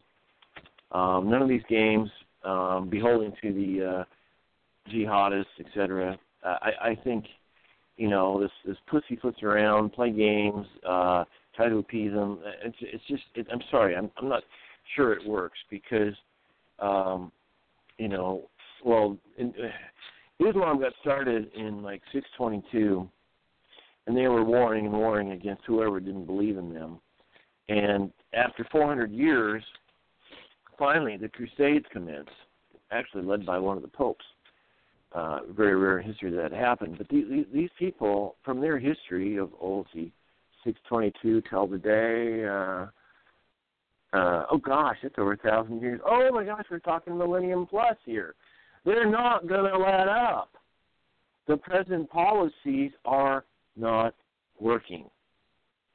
And and by the way, how does the Secretary of State or the State Department's office help in assassinating Osama bin Laden? I, I don't I don't quite understand the connection there. I mean, it's like uh, why don't you tell us that that a French uh, cook shot uh, King King Richard, um, you know Richard the Lionheart, and make us believe that too.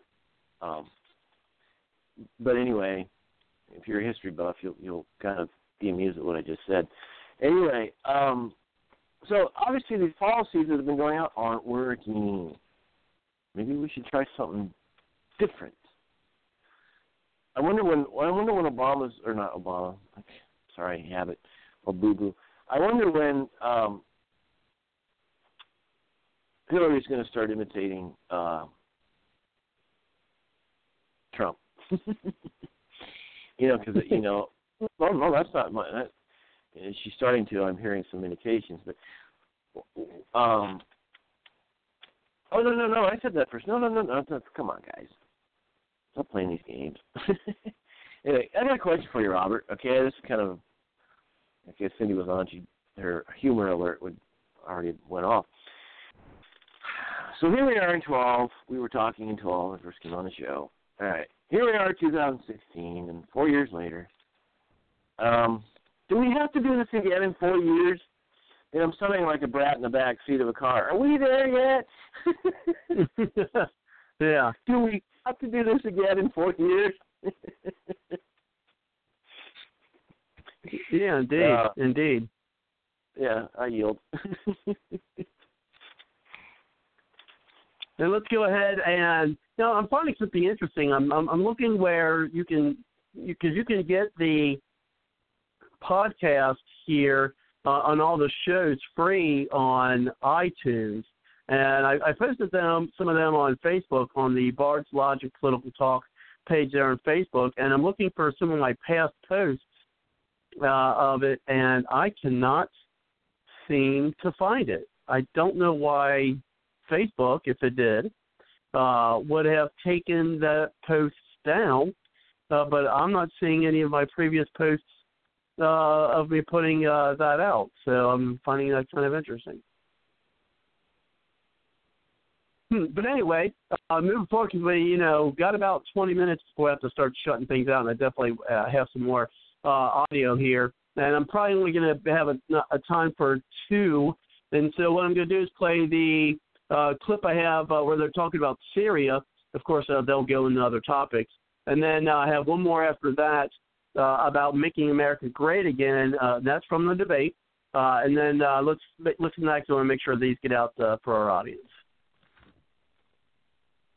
We want to turn now to Syria. 250,000 people, 100,000 of them children, are under siege in Aleppo, Syria. Bunker buster bombs, cluster munitions, and incendiary weapons are being dropped on them by Russian and Syrian militaries.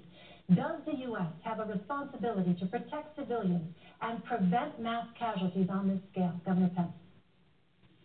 The United States of America needs to begin to exercise strong leadership to protect the vulnerable citizens and over 100,000 children in Aleppo.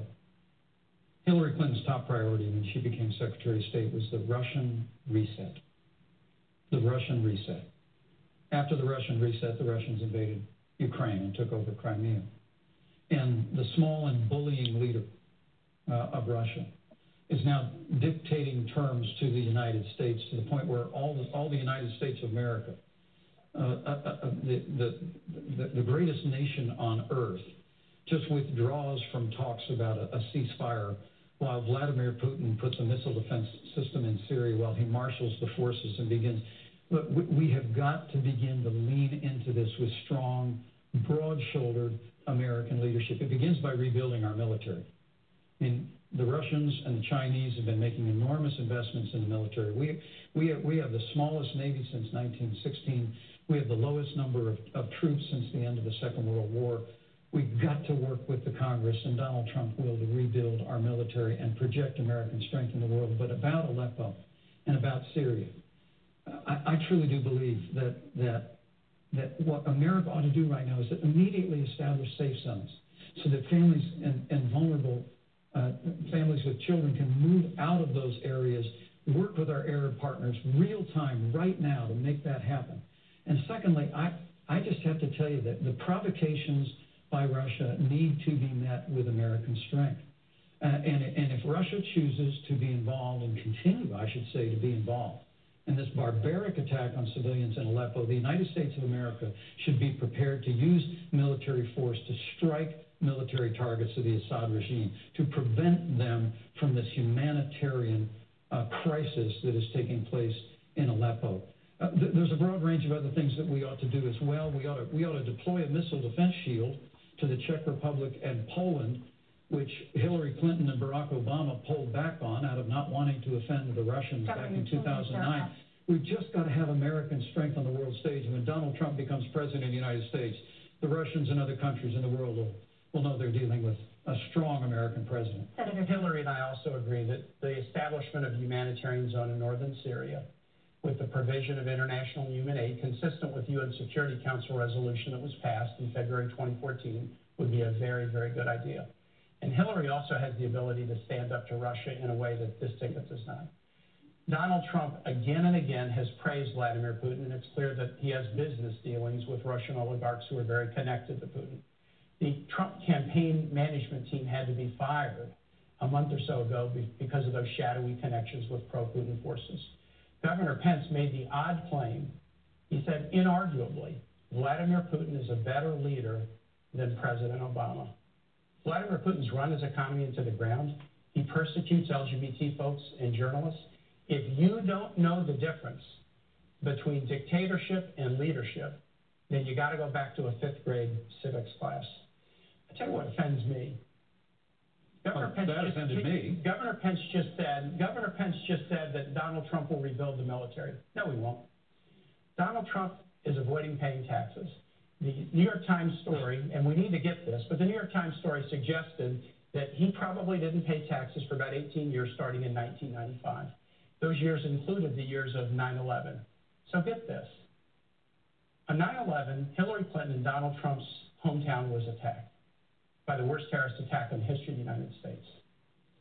Young men and women, young men and women signed up to serve in the military to fight terrorism. Hillary Clinton went to Washington to get funds to rebuild her city and protect first responders, but Donald Trump was fighting a very different fight.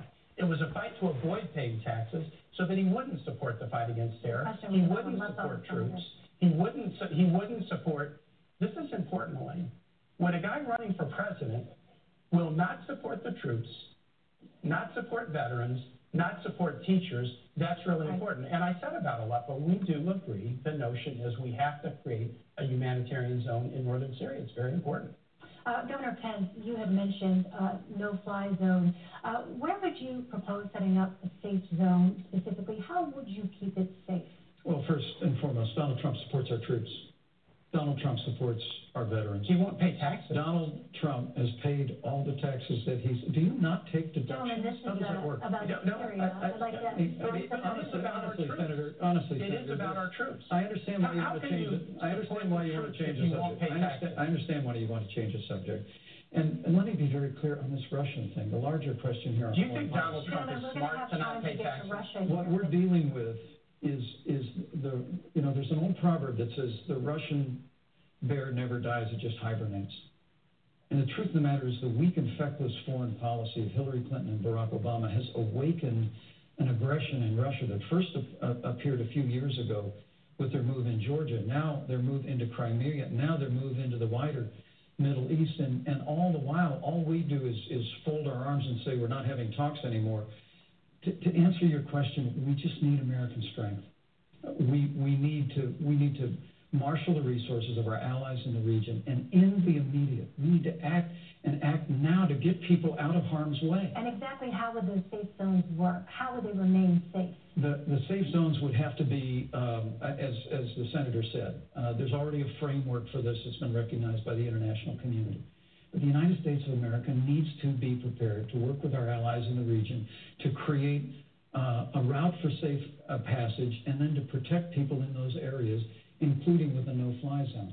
But look, this, this is very tough stuff. I served on the Foreign Affairs Committee for a decade. I traveled in and out of that region for 10 years. I saw what the American soldier won in Operation Iraqi Freedom, and to see the weak and feckless leadership that, that Hillary Clinton was the architect of in the foreign policy of the Obama Well, let, let administration me let me come back is and talk deeply about. troubling to me. That will let, all let me talk about day the Donald Trump that Governor Pence doesn't want to acknowledge, Elaine. He doesn't want to acknowledge that we stopped the Iranian nuclear weapons program. He doesn't want to acknowledge.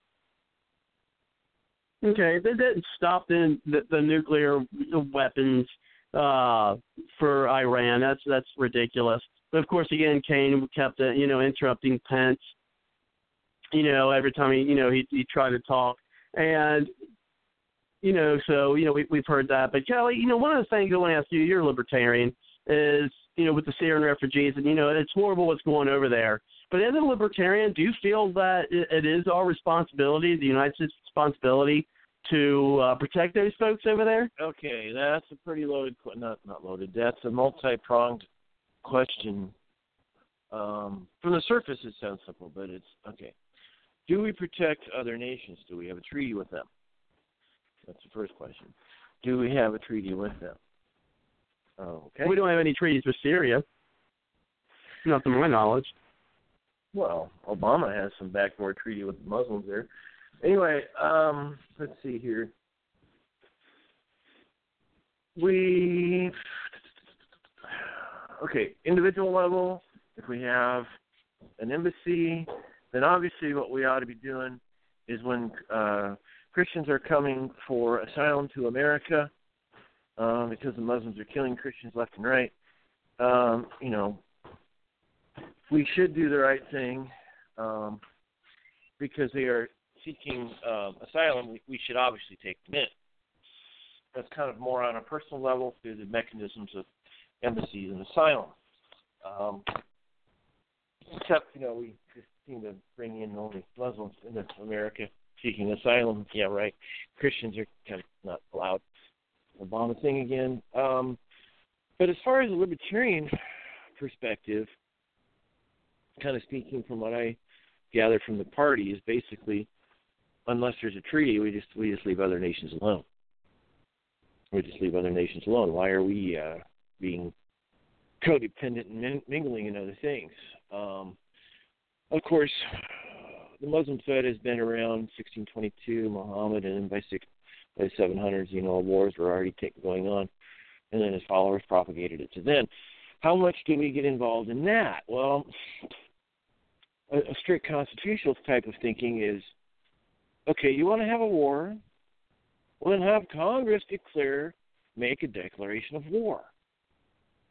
If there is no treaty in another nation, well, then, you know, if, if the United States interests are threatened by terrorists taking over the Middle East, um, then let Congress declare war.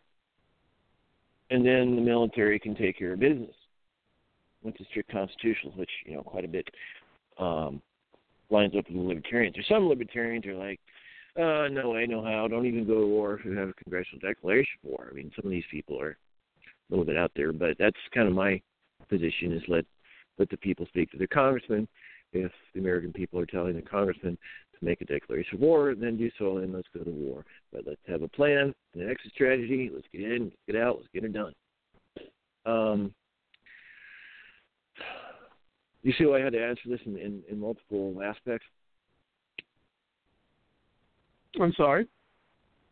Do you see why I had to answer this question through multiple Mm-hmm. aspects?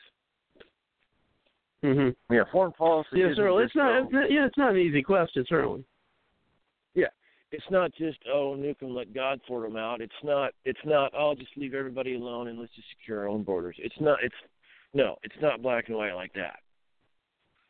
I mean, Great Britain was our ally from obviously World War One, and had two allies, the great allies, really of Europe, Great Britain and and the United States in World War Two. Had we not worked together, we'd be under Nazi rule right now. Uh, I mean, I'm not kidding. I've studied this too much to know to know this. Um, so it, it's it's you know there's times when you gotta buddy up on your ally agreement on your trees, and and there's time to pick your battle. Of course, if you want to go into the Middle East for oil, well then all we're doing is creating more enemies than we can kill.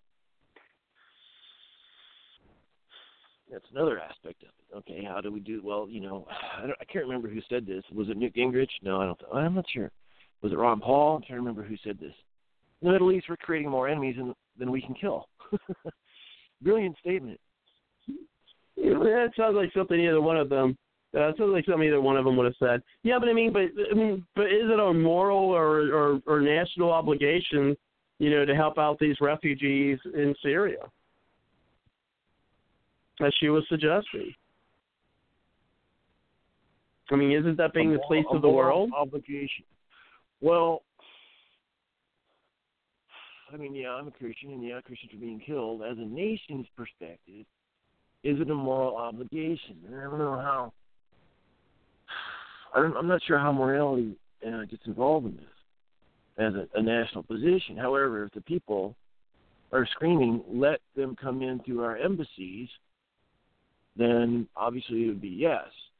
One of the things about World War II, um, well, number one, we didn't want Nazi control of the world. Number two, um, when we found out what was going on in Auschwitz and other uh, death camps, well, then, yeah, I mean, obviously, there's a moral obligation. Even further, Eisenhower, he said, go get a bunch of photos of these of these concentration camps because some son of a bitch will believe it never happened. Um, you know, I, I want to say that the libertarian position is just don't mess with other nations. That's a libertarian position. Um, you know, live and let live is kind of a libertarian, or you know.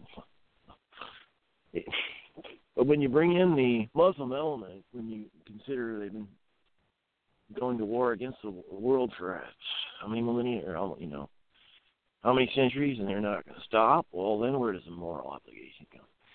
And that's not that's not the right question. The question is, what do the American people want to do? Strict constitutional declaration of war. There you go. Um, yeah, it's complicated question again. I mean, when you think of government, you might want to think about it as a professional position. You know, being a professional, you keep your personal opinion out of things, and you just, well, here you go. Here's your set of plans, or here's your uh, tax returns, or here is, you know, here's a surgery. You know, all these moral questions don't really enter into uh, professional products. Of course, there's moral, uh, there's ethics involved in how things are done. Um, it, it's yeah, it's and, and another factor to this to this question posed is simply I'd have to do an awful lot more study on a number of things because foreign policy is not my strength. Well, then we'll do more uh, domestic.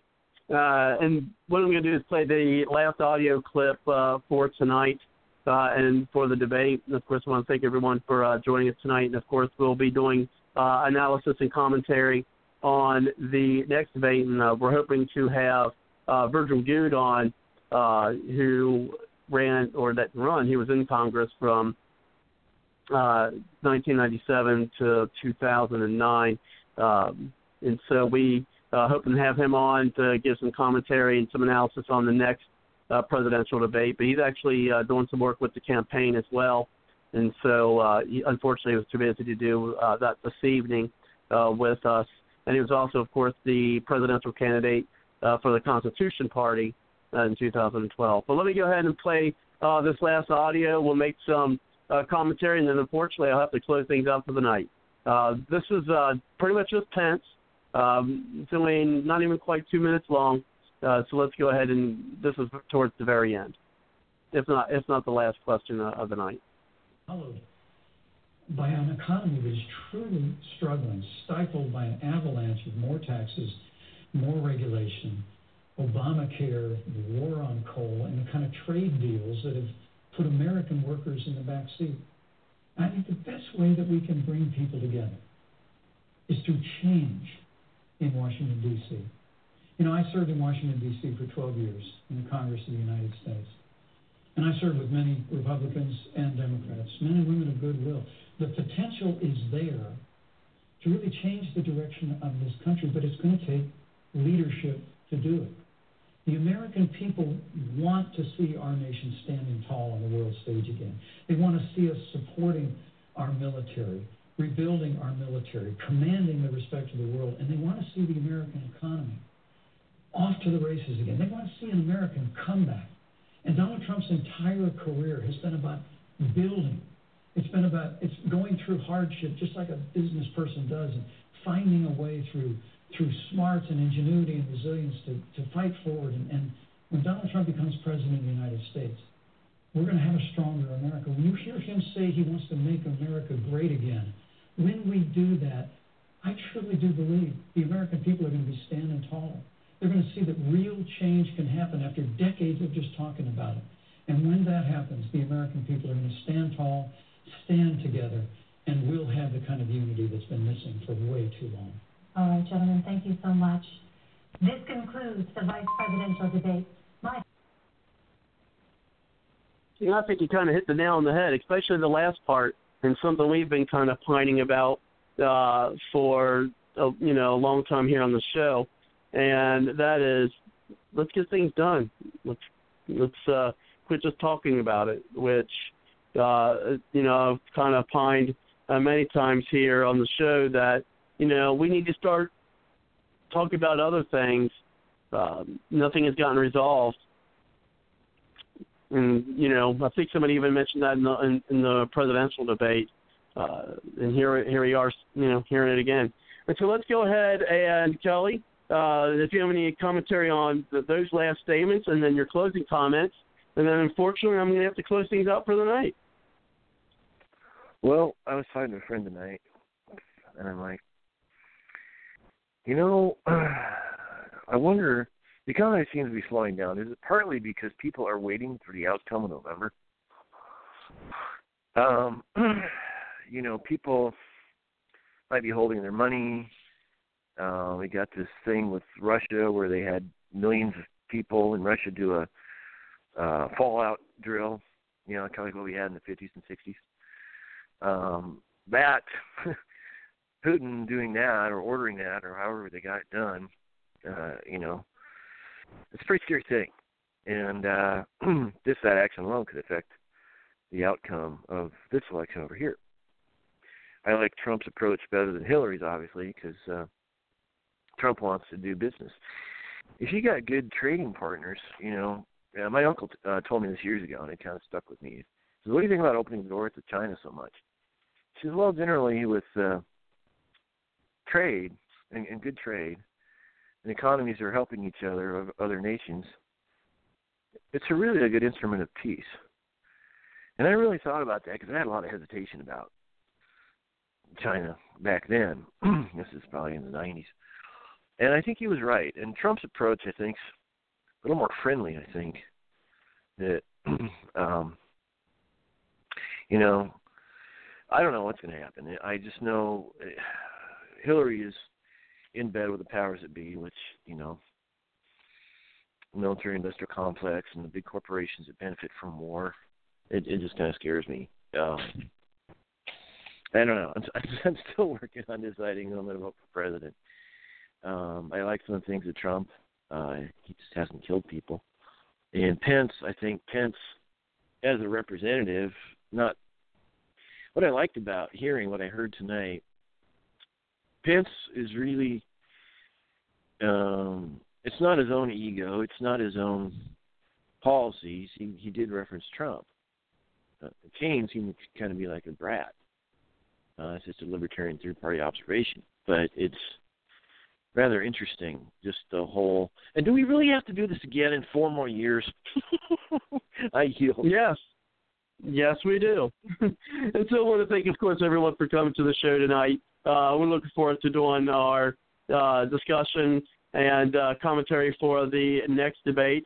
Uh, hopefully, we'll be able to have our friend uh, Virgil on the, the show where he can uh, give his take on the debates, and we'll see what else comes up. And then, of course, we definitely wouldn't have Jim Condit Jr. back on to have the discussion about watching the vote, voter fraud, and you know things of that nature. Uh, definitely, you know, watching the polls and making sure that this is going to be a uh, I wouldn't even I don't even think fair election is the proper word for it. I just think a true election, perhaps that's the better word for it, a true election, whereas whatever the true outcome is, that's the person who uh, gets elected. But it will close tonight, as I do every night, and that is with the song by Aubrey Ashburn. And you can hear more of her music by going to www.aubreyashburn.com. So again, uh, thank you everyone, and look forward to uh, hearing from you next week. And definitely share the show uh, out uh, on your Twitter and your emails and uh, Facebook. And you can also hear the podcast on iTunes. And so we are going to uh, end it there. Take care, folks, and good night.